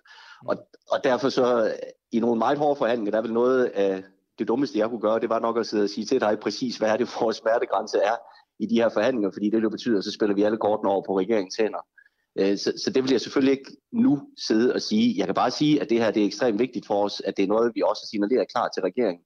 At hvis ikke der bliver leveret på det, ja, så er vi faktisk klar til at vælte dem på det, fordi det er noget, der står i forståelsespapir. Det er noget, som en socialdemokratisk regering skal levere mm. på. Men, men det er klart, at jeg kan ikke inden forhandlinger går i gang øh, sidde præcis og sige, hvor er det øh, grænsen den, den ligger for os. Nej, men jeres vælgere her, ikke? som de er vel ja. interesseret i at finde ud af, hvor, hvor ligger de røde linjer øh, hos enhedslisten. BT her, de skriver, der er 50.000 øh, børn i fattigdom. Ekstrabladet, de mm. skriver mm. 60.000. Lad os nu sige, at det falder til 40.000 eller Mm. Vil det være okay? Jamen, altså, jeg tror sådan set, det vores vælgere er interesseret i, det er, at de kommer til at levere på det her spørgsmål. Altså, at vi mindsker børnefattigdom. Øh, og, og hvis ikke de synes, det er tilstrækkeligt, det vi leverer, ja, så kan de jo straffe os øh, ved et valg. Men, men hvis vi skal have muligheden for at kunne levere, øh, hvad vi synes er tilstrækkeligt, så skal jeg jo ikke sidde og fortælle dig, hvor vores smertegrænse går, fordi det vil jo næppe komme længere end, end bare til dig, øh, så det vil regeringen formentlig også kunne se, hvordan det er. Jeg er med på, at det er en forhandling, og I skal ikke øh, have en dårligere hånd, inden I går ind til den. Men mm. der må alligevel, tænker jeg, være en absolut smertegrænse, hvor I kan sige, det her, det kan vi simpelthen ikke være med til. Altså, hvis, hvis vi siger, der er 60.000 børn i relativ fattigdom lige nu, mm. og, og det tal, det falder til 65.000. Vil det være nok? Ja, altså hvis det, ja, så vil det jo stige til 65.000. undskyld, jeg mener, hvis det, ja. vil jeg sige, der er 60.000 ja. øh, fattige børn i Danmark, og det, og det tal, det falder til 55.000. Vil det være nok? Ja. Og det er det, jeg siger, det, det, det vil jeg jo ikke sige. Jeg tror, hvis, hvis det var et resultat, vi kom ud med, så, så tror jeg, kunne jeg godt forestille mig, at der var nogen øh, vælgere, som ville synes, at det var da et ufatteligt fæsent resultat, vi var kommet ud med. Og hvis vi er villige til at på det... vil I ikke være tilfreds med det resultat, går ud fra?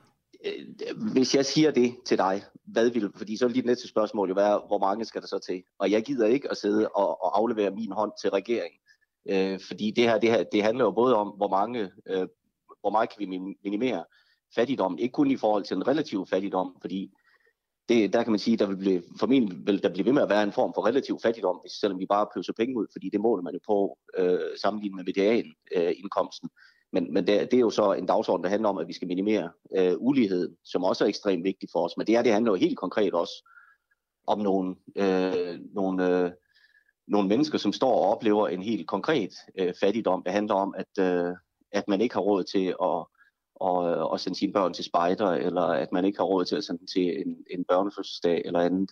Okay, så du kan, du, du kan ikke give, øh, du kan ikke sige om for eksempel, du ved, 10.000, 10 det vil være for lidt. Det, det vil være sige. ufattelig dårlig forhandlingstaktik af mig, hvis det var sådan, jeg begyndte at, at fortælle til regeringen nu, hvad, hvad, hvad der vil være tilstrækkeligt for os. Øh, altså, det ville bare være virkelig, virkelig dumt, fordi det vil forringe vores egen forhandlingsposition, og det vil jo i virkelighedens verden øh, gøre det sværere øh, for os at få hævet flere børn ud af fattigdom. Det er trods alt det, det i sidste ende handler om. Det er jo ikke, at vi kan lave øh, nogle Facebook-opslag her øh, op til forhandlingerne. Det handler om, hvad vi konkret kan levere i de forhandlinger. Og, og der vil jeg selvfølgelig ikke sidde og, og sige, hvad, hvad vores forhandlingsposition er, øh, fordi det vil forringe vores muligheder, og dermed også forringe muligheden for at få trukket flere børn. Okay, og det her, det drejer sig ikke om, at lige meget hvad, så vil I ikke vælte regeringen?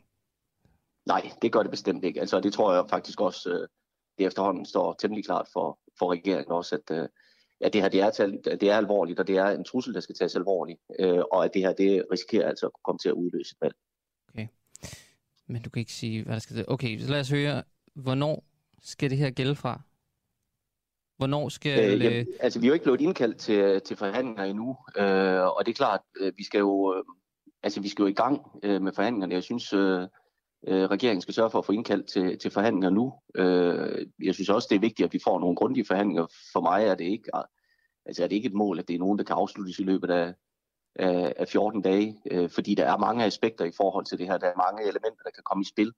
Øh, ikke bare i forhold til børnefattigdom, men også generelt i forhold til, til, til temaer, der kan der kan blive berørt for at mindske uligheden og, og mindske fattigdom i det hele taget. Så jeg vil hellere have, at vi har nogle, nogle grundige forhandlinger, hvor vi sikrer et, et ordentligt resultat. Men det er klart, det, det, er jo ikke, det er jo ikke forhandlinger, der kan trække ud i, i mange, mange måneder. Øh, men, øh, men, men for mig at se, gør det ikke noget, at vi bruger noget tid på de her forhandlinger for at kunne nå et, øh, et ordentligt og grundigt resultat. Nej, nej, fordi det er jo, altså, det er jo 50 til 60.000 børn i det, ja, man kalder altså, relativ fattigdom nu, så det er bare, ja. hvor, hvor lang har I en deadline på, hvornår det her problem ifølge jer skal løses? Jamen det skal, det skal, vi, jo, det skal vi jo i gang med her i efteråret. Øh, altså så det bliver nogle, nogle forhandlinger, vi skal i gang med nu her, om de kan afsluttes, øh, altså hvornår de kan afsluttes, det, det kan jeg jo ikke sige. Øh, men, men det er klart, det er afgørende, at, at vi kommer i gang. Øh, du kan ikke sige, øh, hvornår de skal afsluttes, men kan du sige, eller du kan ikke sige, hvornår de slutter, men kan du sige, hvornår at der er deadline for jer på, at så lang tid må de i hvert fald ikke trække ud?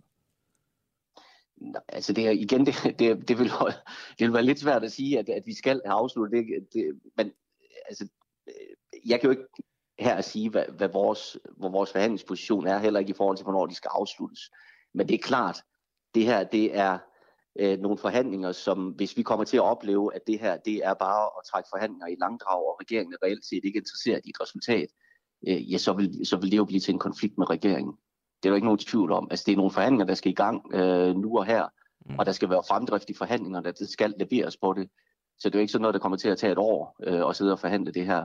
Men, men præcis hvor lang tid det tager, det er jo svært for mig at sige. Det kommer også an på, hvad for en tilgang regeringen vil have til det her. Men det er klart, at vi skal opleve, at der er fremdrift i, i forhandlingerne, og regeringen også ønsker at nå et resultat, også med os. Øh, fordi ellers så er det klart, så kommer det til at betyde en konflikt. Ja, så hvis det tager længere end et år, så er det, så det, så er det ikke godt nok, så vælter I dem?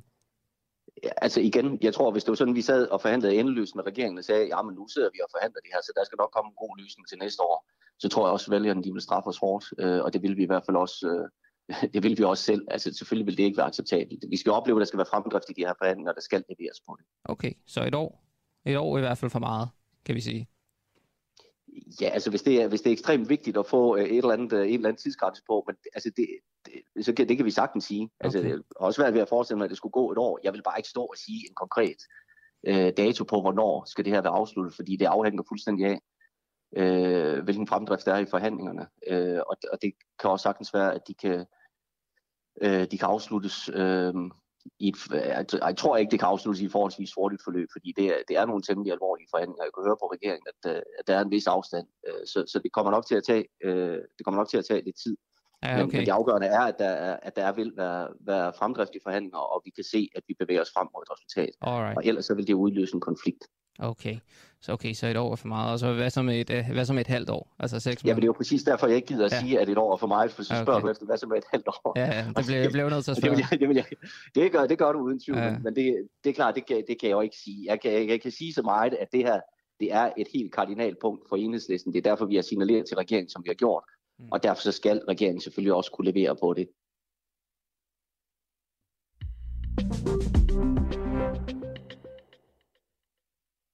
Ja, det var Peter Weblund her fra gruppeformand i Enhedslisten, og her blev interviewet af vores reporter øh, Oliver Froergaard.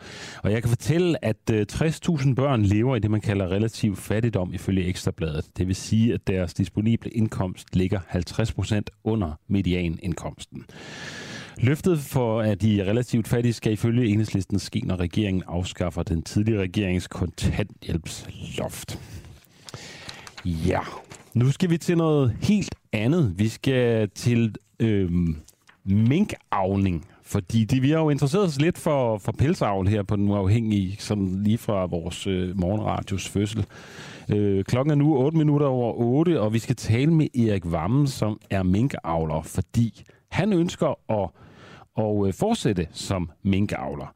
Øh, den danske minkbranche er ellers blevet defineret som øh, definitivt død. Det sagde minkekspert Henning Otto i sidste øh, uge her på Den Uafhængige. Men ikke alle er inde i den udlægning. Øh, godmorgen, Erik Vammen. Ja, godmorgen. Du er minkavler og øh, mener altså ikke, at minkbranchen er definitivt død. Hvad er det første skridt i at gentoptage erhvervet med minkavl, når det midlertidige forbud mod hold af mink ophører den 31. december her i år? Jamen det første skridt, det er, at vi skal bestille nogle avlstyre. Uh, vi har en hel del avlstyre, der går i udlandet jo, som kommer fra danske farme. Som, som Dansk simpelthen er blevet eksporteret ud for ligesom at redde øh, den synkende skude. Ja, men også igennem de seneste øh, mange år jo. Vi laver jo verdens bedste mink jo, og de er blevet eksporteret til landet omkring os. Der, der går de jo stadigvæk. Ja, Øh, så dem kan få tilbage igen jo. okay. Så når man får dem tilbage, altså fordi så der opstår jo, der er jo nogle problemer, tænker jeg, fordi Henning også, han sagde til os, at, øh, at det er umuligt at genstarte genbranchen, minkbranchen, fordi foderanlæg og rådgivningssektoren er væk, øh, og, og lige sådan med Copenhagen Fur, der forhen øh, værende var den største facilitator for minkskin-auktioner. Ja, men øh, altså, vi er jo sådan set klar til at starte op igen i morgen jo. Ja. Vi, vi skal vedligeholde hele vores øh, udstyr og alting, så, så vi kan starte op igen. Det, det har vi også fået videre af vores brancheorganisation. Ja, og, og når Og du vi siger ikke vi, noget øh, for, for at falde jo. Og det er det samme med fodercentraler og frysehus og alting. Det, det står jo klart. ja, Øh, og når du siger vi, hvem, hvem, Så det er bare at trykke på en knap. Det eneste, vi mangler, det er sådan set få noget foder i frysehus, og så, så, så få lov til at få noget mink i burerne. okay. Så, så er vi klar igen jo. jeg spørger lige igen, når du siger Der, vi, der, er ikke, der er ikke noget infrastruktur struktur eller noget, der, der er smadret. Det hele, det, det står der endnu jo. okay, Og det gør det også på fodercentralen. Der står lastbiler, det hele er klar til at gå ud med foder igen jo. okay. Nå, det er lidt Og andet. Vi er, vi er øh, avleren, de er, vi er jo stadigvæk jo. Og vi har verdens bedste øh, foderkonsulent, Michael Lassen, til at rådgive os. Problemet det er, at fodercentralerne, de er, de er jo kæmpe store i dag jo. Yes. Øh, så mange af dem, de er, jo, de er for store til at starte en produktion op. Erik, så- så det Erik, lille- lille øh, jeg, skal. Erik, jeg skal lige spørge dig om en ting. Øh, det er, at du siger vi. Altså, vi er klar til at starte op. Hvem er vi? Hvor mange er vi? Jamen, hvor mange er ikke klar jo, vil, vil jeg nærmere sige. Jamen, nu spørger jeg dig, Altså, hvor mange er klar? Jamen, det, det er jeg ikke tal på. Nej. Men jeg ved, at cirka 50 øh, igennem vores øh, forening Danske Mink er interesseret i at starte op igen jo. Ja. Og, og I Men der er klart jo, altså, der, der er mange flere, der, der er interesseret i op jo. Der er jo ingen, der er interesseret i at få afviklet deres øh, forretning, medmindre det er en økonomisk fordel jo. Mm. Og det, det, men det ved vi jo ikke, om, om det er jo. Vi bliver lovet en masse penge jo. Ja. Men vi, vi er jo ikke, øh, jeg har ikke set en krone endnu, for eksempel. Nej, og hvorfor og, er og det, kan du... ikke finde ud af, hvor meget øh, jeg får. Er det noget Rent med... samfundsøkonomisk, der er det meget bedre at give mig 10 millioner for, at- for at fortsætte, i stedet for at give mig 10 millioner for at lukke jo. Ja, Altså ikke nok med, at jeg skal have 10 millioner i uh, erstatning og driftstab, og jeg får tage et eksempel på 10 millioner. Men min farm, den skal også, den skal også fjernes jo. Det koster også uh, staten en kæmpe masse penge, og alle over hele Danmark jo. Ja. Er det, Erik, er det noget med, at minkavlerne ligesom afventer en uh, taxator, der skal komme og vurdere, hvad de enkelte minkavlere og farme skal have i erstatning? Ja, det, det afventer vi alle sammen jo. Okay. Også derfor, vi kan jo ikke sige, altså jeg jeg vil da selvfølgelig gerne øh, fortsætte med minkavl jo. Ja, fordi det er stillet sådan op, at det, men, det, det, og det, det, tror jeg, de det, fleste, det, de vil jo, Erik, øh, vi- vi skal jo hele hvad der, er bedst for os jo. Ja. Vi kan jo ikke fortsætte for enhver pris jo. Det er jo sat sådan sådan op, er sådan som jeg forstår det, at, øh, at øh, altså, der skal en taxator forbi, og så skal man ligesom vurdere, øh, om, altså, så, hvad får man for at lukke hele sit erhverv, ikke? Og Ja, som, som ja. jeg har forstået på dig, så øh, vil du ikke tage imod øh, erstatningen, hvis, hvis den er for lav. Øh, men hvis den er høj nok, så vil du gerne fortsætte. Hvis den er høj nok erstatning, så er der selvfølgelig imod, og så lukker jo. Nå ja, så lukker du. Ja, Altså- undskyld, det var mig, der misforstod. Ja, altså, så Ja, hvis ja. du får en ordentlig høj erstatning, så vil du ikke lave mig minkavl i fremtiden. Er det, er det sådan, det skal forstås? Altså, jeg vil ikke lave mink i fremtiden, hvis det er sådan, at øh, jeg mister penge på det jo. Nej. Altså, jeg har godt nok arbejdet med mink hele mit liv. Øh, min far havde mink, og min bedstefar havde også øh, mink, og min øh, farbror havde mink. Øh, så, så jeg kan næsten ikke lave andet jo, end, end, end mink jo. Så også der vil jeg gerne fortsætte med det. Men bliver det for dyrt for mig, og ikke kan se noget økonomi i det, så er det klart, så, så fortsætter jeg jo ikke. Ja. Hvad er fordele og ulemper ved at, at genoptage erhvervet som øh, minkavler?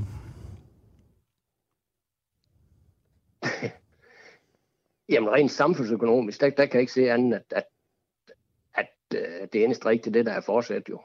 Mm. i stedet for at lukke min farm. Det, det er fuldstændig tosset. Men er der ikke også en risiko ja, for, den kan at... køre at, i øh, 20-50 år mere med, med de buer, og det har jo. Er der ikke også en risiko for, at øh, det bliver ulovligt at holde mink i Danmark? Jo, det, det er jo altid en risiko. Ja. Det, det er det jo. Det er det jo. Det, det, det, det kan vi jo ikke vide, hvad der vil ske i fremtiden jo. Alright. Øhm, men altså, hvis øh, du får lov til at fortsætte, men... tænker du så, at du kommer til at profitere af, af minkavl her om et års tid?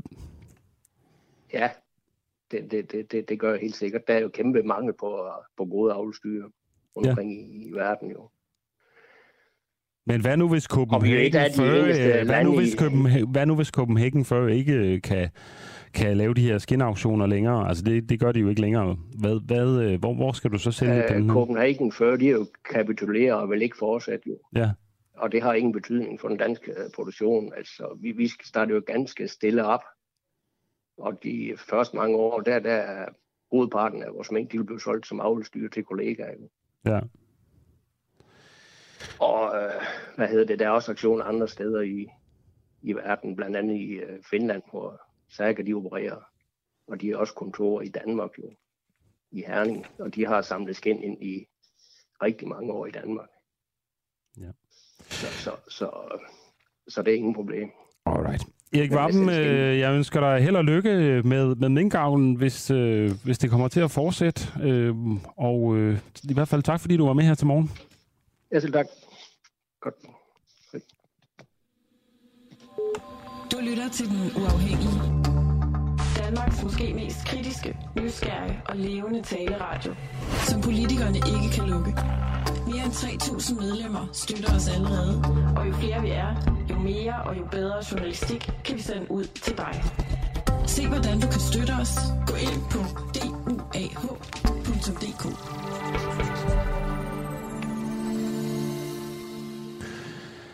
Ja, jeg skal også fortælle, at øh, en af nyhederne her, det er jo også, at øh, Simon, Simon Emil Amitsbøl stopper i Folketinget efter nal, øh, næste valg. Det øh, meddelte han i går løsgænger og tidligere økonomi- og indrigsminister. Det sagde han til Altinget. Armitsbøl Øh, Amitsbøl Bille skrottede sit politiske projekt fremad i oktober og har siden været løsgænger i Folketinget. Allerede da vi nedlagde partiet fremad, tænkte jeg, at nu var det nok ved at være tid. Men sådan en beslutning skal man ikke bare træffe, det skal lige bundfælde sig, siger den tidligere LA-minister til Altinget. Han fortæller videre, at han træffede beslutningen hen over sommerferien, og han mener, at han har aftjent sin samfundsmæssige værnepligt. Men forklaringen kan selvfølgelig også findes i, at øh, han vil skulle finde et helt nyt parti, hvis han skal genopstille til Folketinget. Og øh, det kan være svært for ham at få øje på et, der passer til ham. Det betyder dog ikke, at han ikke har overvejet det. Jeg vil ikke påstå, at jeg ikke har talt med nogen, siger han, men det er i hvert fald øh, ikke noget, der er blevet til noget. Og hvilke partier, der i givet fald måtte, måtte være, vil jeg holde for mig selv, siger han altså til Altinget. Simon Emil Amitsbøl har været medlem af Folketiden siden 2005, hvor han blev valgt for de radikale. Ja, nu skal vi til øh, til øh, Afghanistan igen, eller i hvert fald tale med en øh, militærforsker fra Institut øh, for øh, Strategi og Krigsstudier, Sten Kærsgaard. Godmorgen. Godmorgen. Vi skal høre fra dig, hvad der er sket med de mange efterladte våben i Afghanistan. Det er jo sådan, at de vestlige styrker så småt øh, har forladt landet, men en stor mængde af deres militære udstyr er blevet øh, efterladt tilbage i hænderne på, øh, på terrororganisationen Taliban, øh, inklusive beskadigede helikoptere. Og, og spørgsmålet er jo så, altså, kommer Taliban til at flyve rundt i kamphelikoptere nu? Nej, det tror jeg ikke, der er særlig stor sandsynlighed for, men det er jo rigtigt, at øh, man fra, fra amerikansk side var kommet øh, et godt stykke vej i en målsætning om at etablere et egentlig øh, afghansk øh, flyvåben, luftvåben, med, øh, med amerikansk materiel og amerikansk øh, støtte, øh, med henblik på at kunne øh, yde den luftstøtte, som øh, var så helt afgørende nødvendig for, øh, for øh, at kunne holde Taliban stangen på landjorden. Og øh, de her helikopter, der var blandt andet øh, truffet en beslutning om at donere øh, op til, øh, jeg mener det er 35 øh, af kamphelikopter til afghanistanske, øh, til af- det her afghanske luftvåben, samt øh, nogle øh, propelfly, som også var bevæbnet med, med, med maskingevær. Men altså, sagen er jo den med, med, med, med flyvende materiel og særligt helikopter, at det er meget, meget afhængig af en, en periodisk og løbende øh, sofistikeret vedligeholdelsesstruktur. Og hvis man ikke har det, så går der ikke ret lang tid, så kommer helikopter ikke fra landjorden. Så, og der, der er leveret to af dem, så vidt vi ved. Øhm, og øh, det, øh, det er meget usandsynligt at se dem i luften øh, på, på, på, øh, på længere sigt, fordi at det, det simpelthen kræver en enorm øh, vedligeholdelseskapacitet og ekspertise teknologisk at holde helikopter i luften. Okay. Øh, så det er jeg egentlig ikke så, så voldsomt bekymret for. Hvad, hvad er der ellers af, af, af militær udstyr, der er blevet efterladt? Jamen, der er blevet efter det enorme mængder øh, øh, øh, øh efter øh, militærudstyr. Altså, det her, øh, den, den, øh, den øh, hvad skal jeg sige, øh, metode, som amerikanerne benyttede sig af, det var jo langsomt at, øh, at træne og udruste de afghanske sikkerhedsstyrker, således at man øh, selv gradvist kunne trappe ud, således at i, i, i stigende grad, så kunne de afghanske sikkerhedsstyrker i kraft, i, i takt med, at de blev øh, certificeret og klar, øh, overtage de her kampstøtteopgaver og kampopgaver, som øh, amerikanerne her til sidst selv har leveret for, for dem. Og det er jo det, som er, der er så forbløffende for os alle sammen, at det er faldet sådan øh, sammen, og at de ikke har været i stand til det. Men, men, men, men den øh, opbygningstakt af materiel har jo indbåret alle typer af materiel og logistik, øh, som øh, er helt afgørende. Man kan sige, at, at øh, håndvåben øh, og den slags øh, lette våben er der masser af i Afghanistan i forvejen. Så de afghanske sikkerhedsstyrker var notorisk kendt for at miste deres udstyr. Men, øh, okay. øh, men det er klart, at der er noget mere sofistikeret materiel, som man, øh, som man jo i dag, øh, så vi er spændt på at finde ud af, øh, hvad, hvad der er sket om, om, om de destruktionsmekanismer, som man, man altid øh, også uddanner soldater i, er blevet udført. Det kunne fx være sådan noget som sofistikeret overvågningsudstyr, natkampsudstyr, altså ting, hvor man kan kæmpe om natten i, øh, i mørke, lysforstærkningsmateriel, den slags. Det kan være kommunikationsudstyr, det kan være sensorer, det kan være droner, Øhm, den slags ting og sager, øh, som, øh, som man nok nødig ønsker at se øh, opereret af Taliban på længere sigt. Ja. Øh, og så er der selvfølgelig også øh, så tungere våbensystemer, og særligt ikke mindst store mængder af ammunition, store mængder af brændstof, øh, som, øh, som jo øh, er helt afgørende for Taliban. Vi ved jo, de kører rundt i Humvees nu. Øh, det har vi set billeder i øh, masser af gange altså de her pansrede, øh, pansrede jeep, som du vil. Mm. Øh, men altså brændstof øh, er jo altid en kritisk, øh, en kritisk forsyningsgenstand, når, når man er en øh, krigsførende enhed, og særligt i sådan et sted. Og det samme med ammunition. Så altså, der er mange, der er mange kapaciteter, som, øh, som uh, Taliban kan bruge, og som, uh, som uh, jo reelt set er doneret amerikanerne til, til, til de afghanske styrker. Mm. Hvad, hvad er det farligste de våben, som de uh, har fået fat i? Jamen det er jo klart, altså det er jo de bevæbnede fly. Det er der jo ingen tvivl om, det er mm. øh, i det omfang. Øh, altså vi har jo set, man, der har været rapportering om, at uh, Taliban har fløjet hen over, jeg mener det var oppe i Herat, man, man, øh, man, man rapporterede om, at der blev fløjet hen over i en helikopter.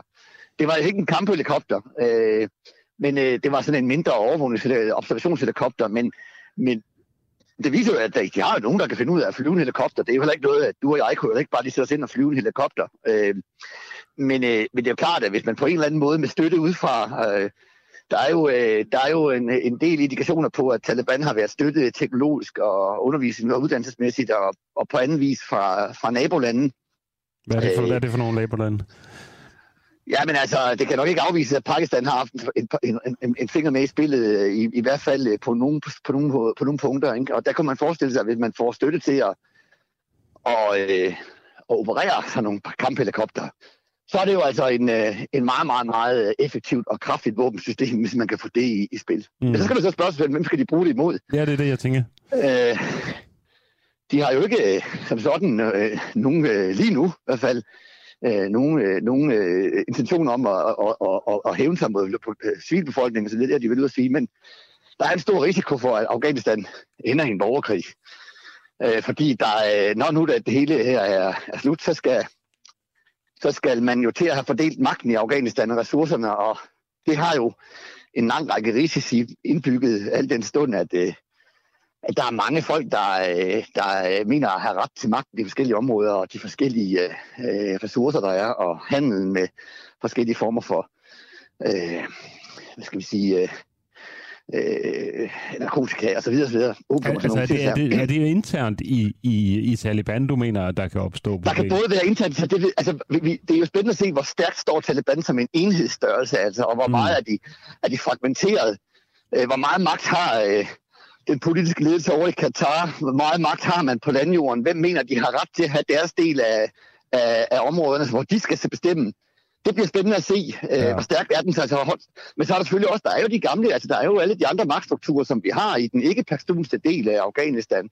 Alle warlordsene øh, op i Nordalliancen, som man næppe bare vil altså diktere af Taliban, hvad, hvad der skal gøres. Så der, er altså, der kan sagtens være en, en, en sandsynlighed for øh, et, væbnet, et væbnet opgør om magten i Afghanistan. Og der er jo klart, at hvis man har den type kraftige våben, så, øh, så har man jo en overhånd. Det er jo i hvert fald traditionelt sådan, at at øh, jo flere våben, der er til rådighed, jo blodigere bliver øh, borgerkrigene typisk. Det har man jo set øh, både i, i Libyen, og man har set det i, på Balkan og så videre. Det, ja. øh, det, det, det er, der, det er, det er øh, typisk øh, en, en, en linje. Jo flere våben du har, jo, flere, jo voldsommere bliver de der borgerkrig. Ikke? Det er klart. Hvad med sådan en spiller som Al-Qaida, som jo øh, man ikke har hørt så meget om igen? Altså?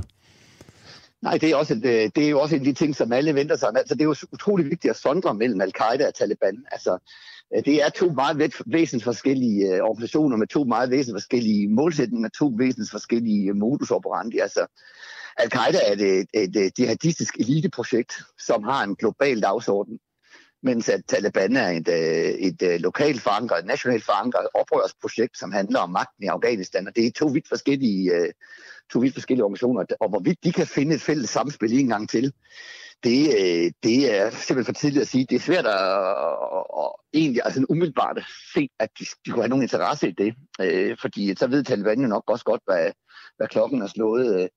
Omvendt så kan man sige, at Afghanistan er et kæmpestort land. Det er meget, meget svært at, at, at, at dominere for, for Taliban, og derfor så øh, vil det også være svært for Taliban at sikre 100% at al-Qaida de ikke, de ikke er til stede øh, forskellige steder i, øh, i, hvad hedder det nu, i, øh, i Afghanistan uden deres vidne. Ja. Du beskriver al-Qaida som et jihadistisk eliteprojekt. Hvad, hvad, hvad ligger der i det? Ja, det springer jo ud, det springer jo ud af, af højtuddannede unge mennesker fra Saudi-Arabien, som havde et, et meget fint og, og forkromet elitært øh, øh, projekt øh, baseret på, øh, på et politisk program, øh, som vi alle sammen jo kender helt tilbage fra 2001 og så videre. Ikke? Mm, altså, men, mm. men, men, men det er Taliban ikke. Taliban har jo ikke engang et politisk program. Taliban vil bare have magten i Afghanistan, og de vil ikke have Vesten til, eller have andre end, end Taliban til at have magten i Afghanistan. Det er jo to meget forskellige to meget forskellige typer øh, organisationer med to meget forskellige typer målsætninger. Ikke? Ja. Har du noget sådan øh, indblik i, i strukturen i Taliban? Altså er der en... Altså, hvordan fungerer det sådan? Er det, er det mere eller mindre kaos, eller er der virkelig en leder, der, der styrer det hele? Jamen, altså, Taliban er jo led, har jo en politisk ledelse i, øh, i, i, øh, i Doha. Ja, det er rigtigt, i, men jeg tænker sådan mere... Som, altså, du, man kan ikke, du kan, det, det, som, øh, det er jo klart, at du kan ikke, for vi kan ikke finde organisation, organisationsdiagrammer og, nej, sådan nej. noget på Taliban, men, men øh, den, den øh, operation, man nu har udført den sidste, de sidste uger her, har ikke kunnet lade sig gøre, hvis ikke man har haft en meget kraftig øh, styring og kontrol med, med dele, og hvor der kunne også være formuleret en strategi, altså for eksempel strategien om at, øh, at gå direkte efter Mazar al-Sharif øh, og, og ikke, hvad skal man sige, vente og, og, og konsolidere det, man havde vundet nede i den sydlige del af Afghanistan, øh, og, så, og så udnytte momentum til at, og, og, og, og tage Kabul, mens man var i gang. Det, det er jo ikke noget, man bare... Øh, altså, det, det kommer ikke fuldstændig uden, uh, uden, uh, uden ledelse, uden strategisk tænkning og uden uh, kommando og kontrol. Så det findes der, men vi kender det ikke ret godt jo. Nej. Øh, og hvis vi gjorde, så, øh, så, øh, så havde man jo nok også kunne sætte sig ind imod den der øh, mod, mod den kommandorække, øh, og det har man så ikke formået. Et sidste spørgsmål her. Altså nu, hvis, hvis Taliban nu får, altså, som de jo nu har fået, altså ekstra militært øh, udstyr efterladt af amerikanerne, øh, kan de så, altså tænker du, at der er en risiko for, at de ligesom vil udbrede deres dominans til, til nogle af nabolandene, eller hvordan? Nej, nej, det tror jeg ikke. Altså, og, og hvad hedder det nu? Øh, og der, og der her, skal, her skal jeg selvfølgelig tage alle de forbehold, der ligger i, at, øh, at, jeg er jo ikke en, en, en, en Taliban-forsker, jeg er militæranalytiker med, med, for, med forstand på, på det, men altså, jeg har trods alt fulgt Afghanistan og Taliban i mange, mange år. Ikke? Ja, altså, al den, al den, den der, der, der forskning og, og, og kommentering, der er for det her, peger jo på, at Taliban har et nationalt projekt. Det handler om magten i Afghanistan. Ja. Det handler om, at, øh, og det, du kan kigge tilbage i historien, helt tilbage til oprøret med britterne i 1800-tallet, og helt tilbage til oprøret, opgøret med Sovjetunionen i, i 70'erne og 80'erne. Ikke? Det handler om, at i Afghanistan, der vil man selv bestemme. Man har en meget stor modvilje mod øh, dem, som man øh, betragter som øh, de vantro, og, og de skal ikke have en rolle at spille i Afghanistan. Der er den her meget stærke base af konservatisme, altså islamisk konservatisme øh, i, øh, i Afghanistan. Og det er det, der spiller sig ud, og det er det, er det der handler, og det er det, der handler om i Afghanistan. For mig at sige, så vil man, øh, øh, og så har man selvfølgelig nogle interesser i relation til øh, nogle økonomiske interesser og sådan ting, og men det er ikke et globalt projekt. Det er ikke, det er ikke, det er ikke et globalt jihad som, øh, som islamisk stat og al-Qaida. Det, det, skal være min, øh, det skal være min, det skal være mit bud på dit spørgsmål. Alright. Tusind tak, fordi du var med her til morgen, Sten Kærgaard. Du er militærforsker ved Institut for Strategi og Krigsstudier i Forsvarsakademiet. Selv tak. Du lytter lige nu til en uafhængig morgen. Kritisk, nysgerrig og levende radio, som politikerne ikke kan lide. Næste gang du interviewer mig, så opfører du dig ordentligt. Er du med? Du har stadigvæk ikke svaret på mit spørgsmål. Vi sender live alle hverdage fra klokken 7 til 9. Lyt med via vores app på DK4 DAB, fra vores Facebook-side, eller hvis du bor i hovedstadsområdet på FM-båndet 102,9. Tak til dig, som gør det muligt. Ja, jeg kan fortælle, at øh, klokken nu er 8.31, altså halv ni, og øh, du lytter til en uafhængig morgen med mig, Adam Dreves, i dag, alene med ordet.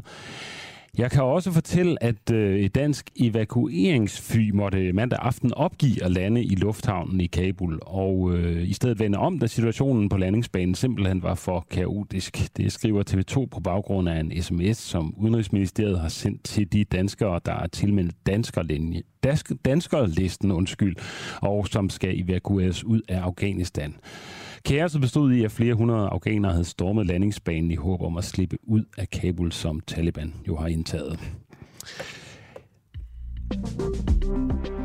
Yes, og nu skal vi øh, til noget helt andet. Øh, de fleste af os husker jo nok øh, Julian Assange, som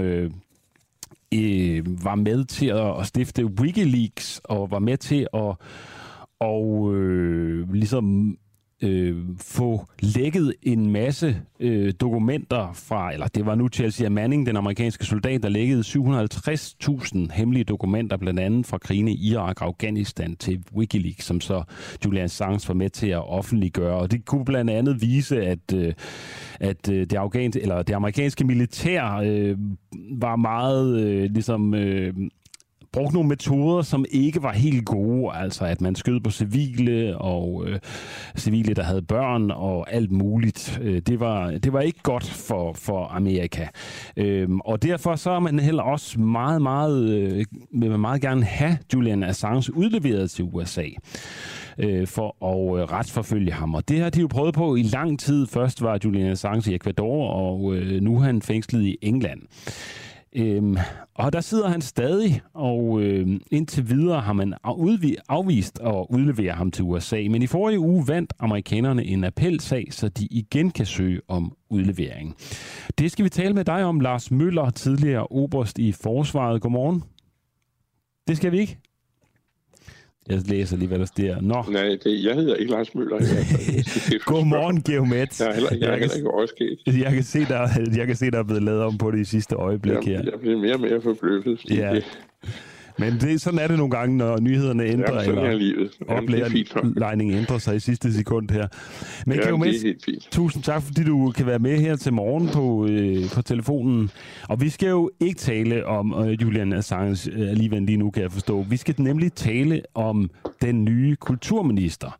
Det er jo sådan, at Joy Mogensen har meddelt, at hun øh, ikke længere ønsker at være kulturminister. Hun træder faktisk helt ud af politik, og det gør hun jo fordi, at... Øh, hun øh, skal til at være mor, og øh, hun synes, det har været for turbulent, skrev hun på Facebook i går, øh, eller i forgårs, øh, med, med det her med at miste et barn og skulle være minister for to ministerier under corona og alt muligt. Og den nye øh, kulturminister er jo så Ane Halsbro Jørgensen, øh, som vi kender fra som øh, uddannelses- og videnskabsminister. Og øh, så er spørgsmålet jo til dig, hvad du forventer af den nye kulturminister. Ja, man forventer da vel i hvert fald, at det bliver lidt bedre end under Joy Mogensen. Og det er jo som Elisabeth Svanen meget rigtigt skriver i politikken i dag, at øh, det er godt nok at øh, ville i politik, men det er en forudsætning at kunne. Og det må man jo nok sige, at det øh, kniber lidt med for Joy Mogensen, som jo altså også havde det uheld at komme ind som minister, øh, hvor en stor del af hendes tid kom til at forløbe i coronaens, i coronaens tegn. Ja. Så den nye minister øh, håber man jo på bliver mere aktiv. Og, men så kan man jo så diskutere aktiv på hvilken måde, fordi hvis det er den kulturpolitik, som Socialdemokraterne i de sidste år har øh, tegnet op, så vil jeg nok sige, at så er mine forventninger noget mere dystre. Det er altså den, som Kåre Dybvad og Sas Larsen i sin tid øh, markerede sig på, altså hvor man lagde meget vægt på at skabe afstand mellem det, de kaldte eliten, uden at definere det som sædvanligt, og så på den anden side et stort uskyldigt folk, der på en eller anden måde er blevet taget øh, i alle lemsdele af den her elite, der bare forstår at grabse til sig.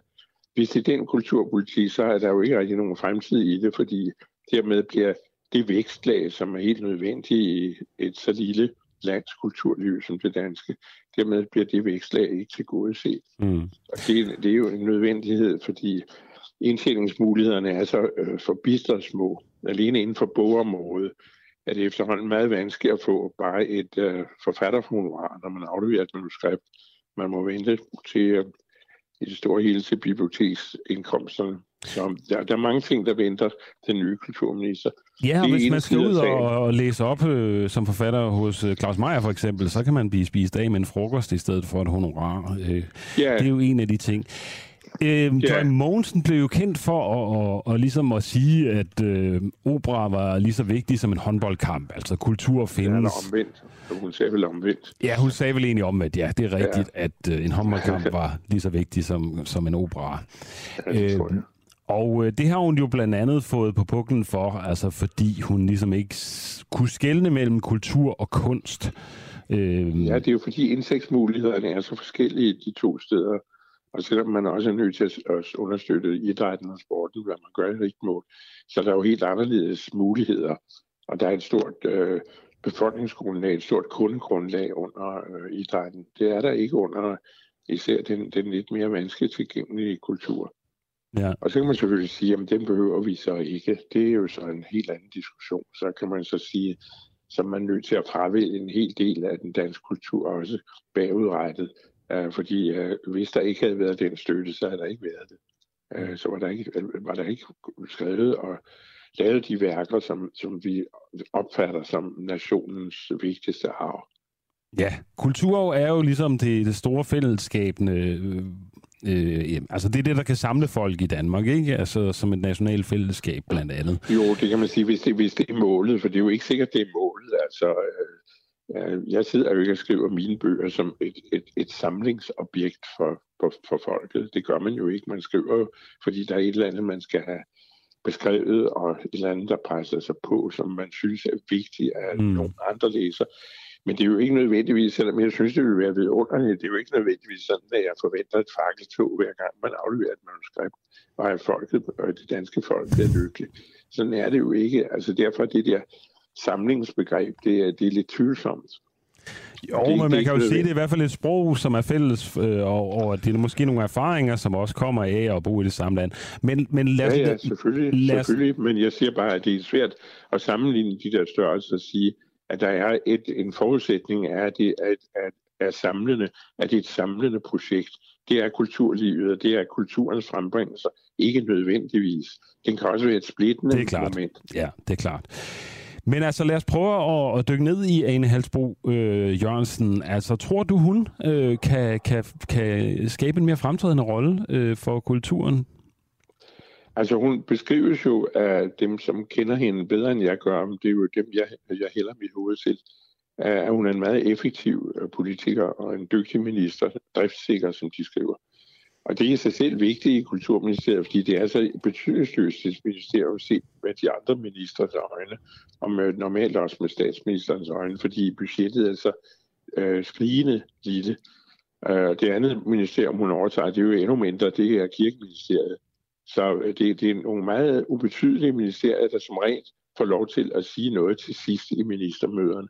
Så der skal lidt af en øh, bred brystkasse til at klare det og, og, og gøre sig bemærket. Og man skal stå fast, og man skal kunne se finansministeren i øjnene og ikke forlade lokalet, før han eller hun har givet sig. Mm. Og det, det har altid været problemet i dansk kulturpolitik. Jeg husker for masser af år siden Jens Otto Krav, som bemærkede, at det der kulturministerium, jamen, det betyder overhovedet ikke noget, fordi som sagt, budgettet var så lille. Det, var, det havde så lille øh, plads i øh, statsministerens hoved, når det kom til stykket. Ja. Men så kan man selvfølgelig sige, at hvis Socialdemokraterne øh, har den der idé om, at der skal føres en aktiv neosocialdemokratisk øh, kulturpolitik, som kommer til at ligge meget tæt om Dansk Folkepartis, og det er jo det, der er meget, der tyder på, jamen så kan det jo godt være, at det stiger i betydning, øh, at det bliver en del af den socialdemokratiske nye ideologi, altså den, den nye øh, om jeg så må sige, tilkommende ideologi, som er en del af partiets forsøg på altså omfavne hele Dansk Folkepartis vælgergruppe. Og hvad handler den ideologi om, hvis du skal sætte nogle ord på? Altså, hvad er det for en kultur, der så ligesom skal fremelskes? Ja, så bliver det jo den, der siger, jamen der er, øh, der er folket og det brede behov, og det er der, det ligger. Og så er der den her elendige elite, som hele tiden vil, øh, om man så må sige, gøre så meget for sig selv, som de overhovedet kan. Og det er her, der ligger en konflikt. Og den skal vi løse ved at til gode se det store og det brede meget mere end, end det smalle. Og det, det kan du forstå på mig, det, det synes jeg er en, en rigtig dårlig idé. Og det tror jeg altså også er noget, der rammer dem i nakken på et eller andet tidspunkt. Fordi du, de, du får jo også meningsdannerne imod dig. Uh, vi, vi er nødt til at, at, at gøre et eller andet for at øh, i højere grad smelte de to ting sammen at, som man også kan sige, at den oprindelige socialdemokratiske kulturpolitik, det var den, Bumholdt, Bumholdt i sin tid opfandt, og Niels Mathiasen, de, de to store øh, socialdemokratiske kulturpolitikere. Jamen, kan man ikke sige, at, at Joy Mogensen på mange måder har repræsenteret den her værdi-ideologi, øh, som du taler om, øh, for, jo. for, øh, for øh, Socialdemokraterne? Jo, absolut. Og, og det er derfor, og, og det, det har hun så bare ikke øh, kræfter til at føre den igennem, men hun talte jo netop om, at øh, opera eller øh, fodboldkamp er lige så vigtigt som opera. Hun siger, at det kan det godt være, men det er jo en, falsk sammenligning. Øh, hvad skal den egentlig betyde? Øh, hvad, hvad, hvad, hvad menes der med det? Altså, det er der vel heller ikke nogen, der har hævdet, at det ikke er, at, øh, ud fra en vis betragtning, er alting jo lige vigtigt af menneskelige frembringelser. Men det der øh, jo er kravet, det er at stille nogle, nogle valg op og sige, at der er noget, vi mener, vi skal støtte, og vi skal gøre noget for. I stedet for at kulturministeren siger, at det, det hun jo mener eller mente med, det var at sige, at derfor må operen finde sig i at blive skubbet ned i rækken. Det var sådan set det, der var meningen. Mm. Hvorfor er det, at øh, kultur er vigtig, Geomens? Ja, det er jo det et gamle spørgsmål. Det kan man jo også spørge sig selv om, hvorfor er det det? Man kan også sige, hvis man nu fik mad og rent tøj hver dag, så øh, kunne det jo være det samme. Men sådan er mennesker jo ikke. De begynder jo hele tiden. Er det, kan du høre det her? Hallo? Ja. Øje, øjeblik. Ja, jeg kan ikke høre noget, øh, så det er vist din telefon, hvis det er med. Jeg kan godt høre der, dig. Der gik en alarm i gang, det var der. Nå, okay. Men øh, øh, jo, jeg siger, at det kan man jo sagtens indtage det standpunkt. Men hvis man så ser sig rundt i, i samfundet og, og bare har en lille smule historisk øh, fornemmelse, eller ser i sin reol, hvor hos Andersens eventyr formentlig står, så kan man sige, at helt uvigtigt er det jo ikke, at der frembringes sådan nogle ting, som er måske ovenikøbet for veje betydning. Altså det er vigtigt, at vi tolker vores tilværelse. Det, det gør mennesker jo hele tiden. Vi forsøger hele tiden at forstå, hvad, hvad det er, vi laver her på jorden, og hvorfor vi er, som vi er, hvorfor vi er så øh, gode eller dårlige, vi er. Ja.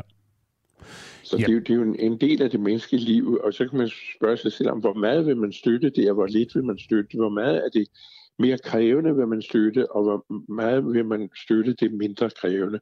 Hvor meget vil man gerne gentage det, som man ved er populært, frem for at prøve at ophjælpe noget nyt, der kunne gå hen og blive lige så populært i dag. Ja. Det er jo de diskussioner, man skal have. Klart. Der er også nogen, der er ude at sige, at man slet ikke skal tale om støtte, men ligefrem tale om investeringer, altså fordi øh, dansk kultur er jo noget af det, der skaber øh, penge til Danmark. Øh, altså hvis man ser på en yeah. kunstner som Olaf Fogh Eliasson, eller vi ser på H.C. Andersen, eller vi ser på øh, Bjarne Engels og så videre. Altså der er, der er virkelig mange, der er med til at brande Danmark positivt og skabe, skabe erhvervsmuligheder i udlandet for os. Jamen, det er jo skamfuldt, den, der tænker i det om det. Altså, det er jo, det er jo fint nok, at der også kan genereres penge ud af det.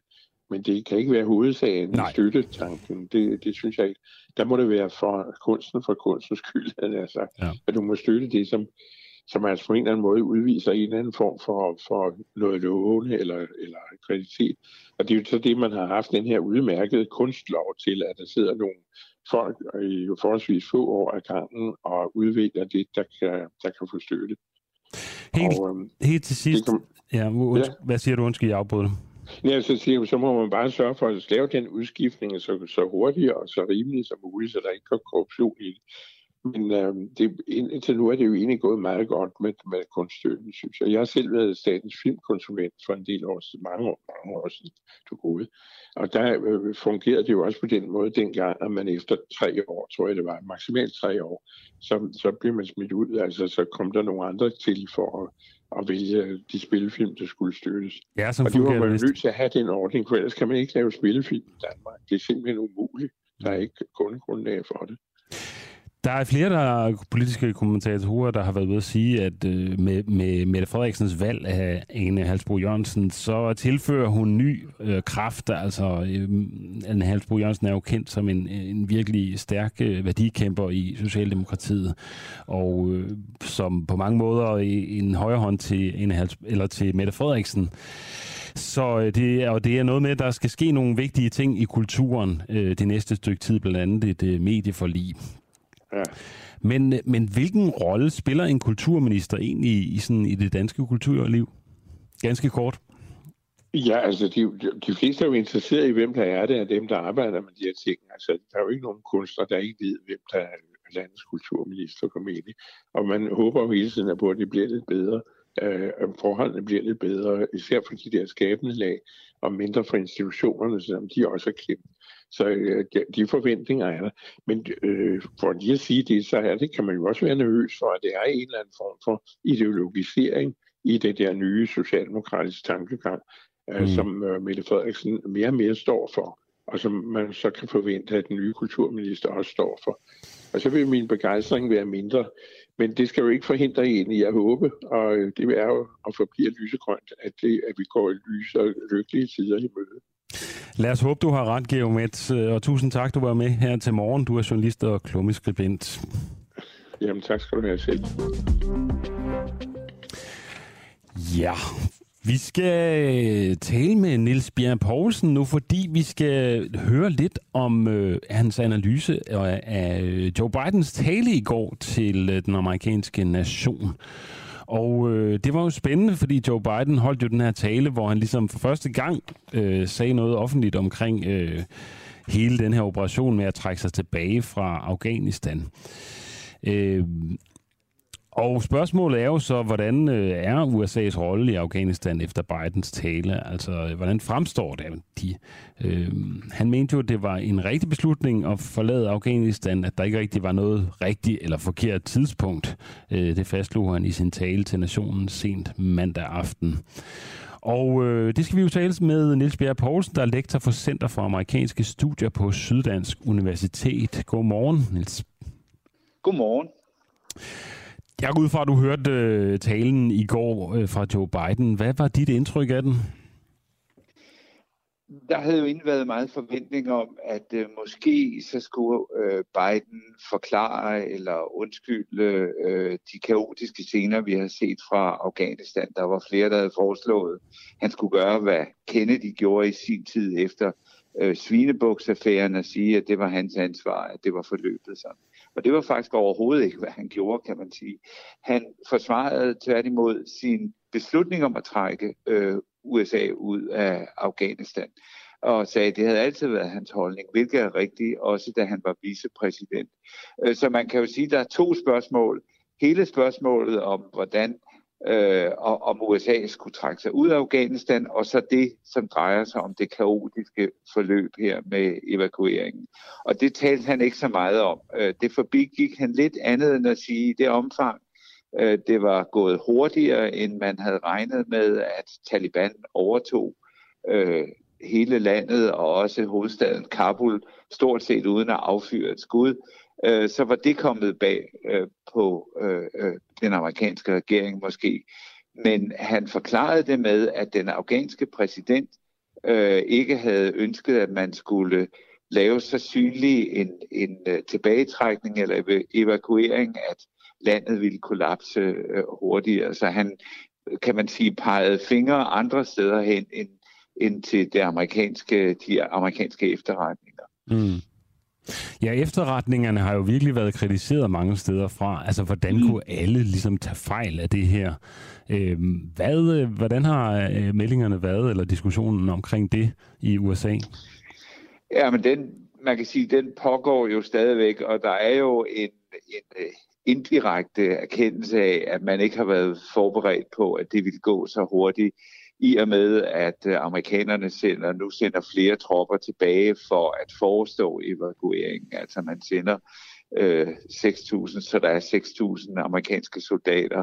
Ikke for at, øh, at genoptage øh, den rolle, man havde før evakueringen, men, men for at, at sikre selve evakueringen. Det er jo, hvad man fortsat kan gøre. Men det han valgte at fokusere på, øh, og, og det kan man måske godt forstå fra øh, præsident Bidens synspunkt, var selve beslutningen øh, om at, at, at trække sig ud og overholde den øh, tidsramme, man havde sat for, hvornår man ville trække sig ud. Og, og, og det han, han øh, gjorde, altså hvis, hvis kritikpunktet især har været, at det er gået så stærkt, at øh, Afghanistan nærmest er imploderet det øjeblik, de amerikanske soldater øh, forlod landet, ja, så brugte han det som et argument for, at det var den rigtige beslutning. Øh, hans argument var, at øh, det havde absolut ingen forskel gjort, om man var blevet fem år mere, eller 10 år, eller 20 år mere, eller om man havde trukket sig ud for fem år siden.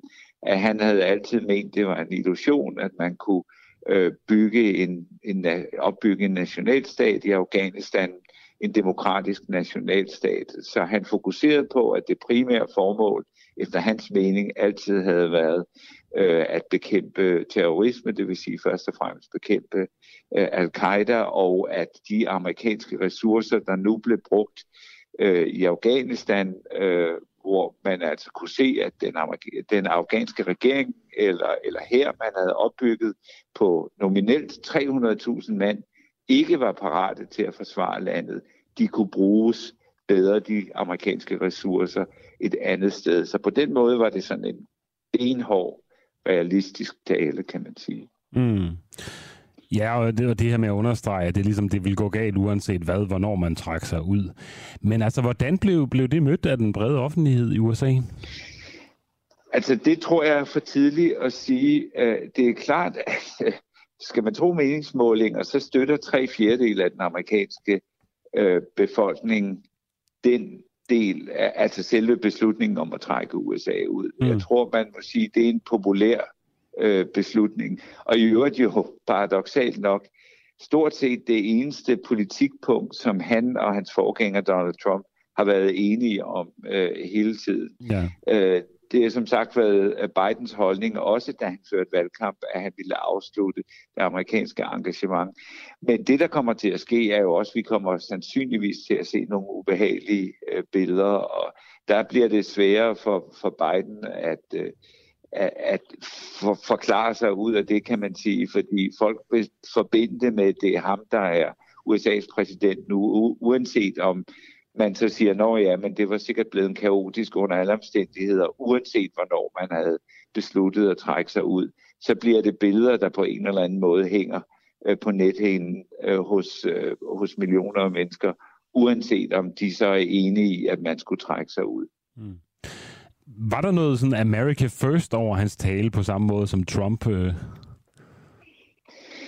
Nej, det synes jeg, ja, det var der i den forstand, at han lagde hele sit fokus på hans ansvar som amerikansk præsident over for ikke at sende øh, amerikanske soldater ned og risikere deres liv, øh, når man kunne se, at de afghanske soldater ikke var parat til at, at kæmpe. Så han lagde meget vægt på, alle de penge, man havde brugt på at opbygge en afghansk her, at den afghanske her havde ovenikøbet et luftvåben, USA havde betalt lønningerne til soldaterne osv., og alligevel var der mange steder stort set ikke blevet øh, løsnet et skud for at, at, at forsvare Afghanistan.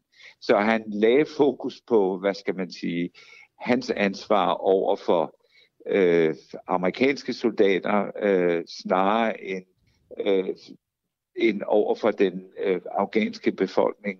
Øh, men så kan man sige, efterfølgende havde han nogle vendinger om, at øh, det var øh, hjerteskærende at se øh, billederne øh, fra den civile befolkning i Afghanistan osv., men det var helt klart, et fokus, hans hovedfokus var på USA's strategiske interesser, og også et argument om, at øh, terrorbekæmpelse efter 20 år måske var mere på, påkrævet andre steder i verden, at man kunne ikke hænge fast i Afghanistan. Han pegede på andre trusler øh, i Somalia og andre steder og sagde, at det ikke ved at øh, lave nation building i, i Afghanistan, at vi bedst sikrer øh, mod kommende øh, terrortrusler i, i verden. Så han talte sådan set fra sådan et internationalt perspektiv, betonede, at USA skulle arbejde sammen med sine, sine allierede osv bare ikke nødvendigvis i Afghanistan. Okay.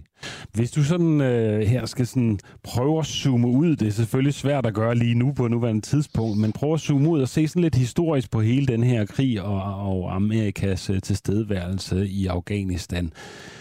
Hvordan tror du så, at det vil stå tilbage, altså, og særligt med både Trump og, og, og, øh, og Biden her? Ja, altså, der er jo de sidste dage blevet truf, trukket mange øh, sammenligninger med Vietnamkrigen, som, som jeg har skrevet en, en, en stor bog om. Og der er, øh, vil jeg sige, afgørende øh, forskel. Der er ligheder, men der er også forskel. Dengang var USA's interesse i høj grad, øh, hvad vil det gøre ved vores troværdighed som stormagt? Hvis vi ikke kan forsvare en lille allieret som, som Sydvietnam. Der var bekymringen, hvordan det ville øh, ligesom ramme hele den globale magtbalance forholdet til øh, de kommunistiske magter, Kina og, og Sovjetunionen dengang.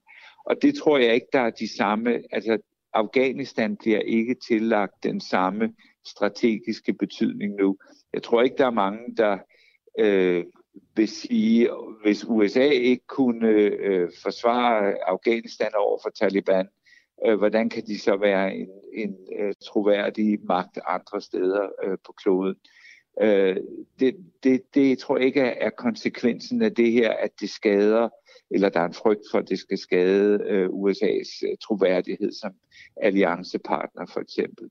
Øh, men der er selvfølgelig øh, øh, en, en bevidsthed også i de andre lande, der har været i Afghanistan, som Danmark for eksempel, at det er gået den forkerte vej i, i mange, mange øh, år. At øh, man kan sige, øh, Taliban, der engang, da de var på allermest øh, øh presset, øh, kontrolleret 5% af Afghanistan, øh, har de sidste par år vel kontrolleret halvdelen af landet i hvert fald og at der ikke var nogen vilje til, at man pludselig ville ændre på det ved at øh, vende tilbage med kamptropper og, og, og, og sætte dem ind for at øh, trænge øh, øh Taliban tilbage igen. Så på den måde kan man sige, at det her er en, en fiasko, men en fiasko, der har udviklet sig over afskillige mange år. Det er bare den sidste, det sidste punktum her, eller evakueringen, der har øh, vagt debatten igen. Ja. ja, men det bliver spændende at se øh, ganske kort det næste efterspil, der kommer her. Hvordan vil det være? Altså bare ganske kort. Jamen, jeg tror, at det næste efterspil er øh, at rette op på den kaotiske afslutning i den forstand, at man sender øh, tropper tilbage, som skal sikre, at man kan få øh, tolke folk, der har arbejdet for NGO'er og for den amerikanske regering. Og det gælder jo også, også i, i, i Danmark. Man får mulighed for at redde de folk ud, som har haft tillid til, at, øh, at, at de ville blive hjulpet, hvis en situation som den her er opstået. Så der kan man sige, der har amerikanerne måske forregnet sig, deres øh, efterretninger har ikke været gode nok. Alright. Men det gælder selvfølgelig også alle øh, USA's allierede. Tusind tak, Niels Bjerg Poulsen, øh, lektor på Center for Amerikanske Studier på Syddansk Universitet, fordi du var med her til morgen. Selv tak. Hej. Ja, vi er færdige med en uafhængig morgen for i dag. Dagens hold var Øjsen Shapiro, øh, Peter K. Nørgaard og Nikolaj Jul. Mit navn er Adam Dreves, og vi er selvfølgelig tilbage igen i morgen her på Den Uafhængige. Og øh, hvis du skulle have lyst til at støtte os, så kan du jo gå ind på Den Uafhængige og støtte os for 39 kroner om måneden. Det vil vi blive meget glade for. Vi ønsker dig en fortsat god morgen, og farvel herfra.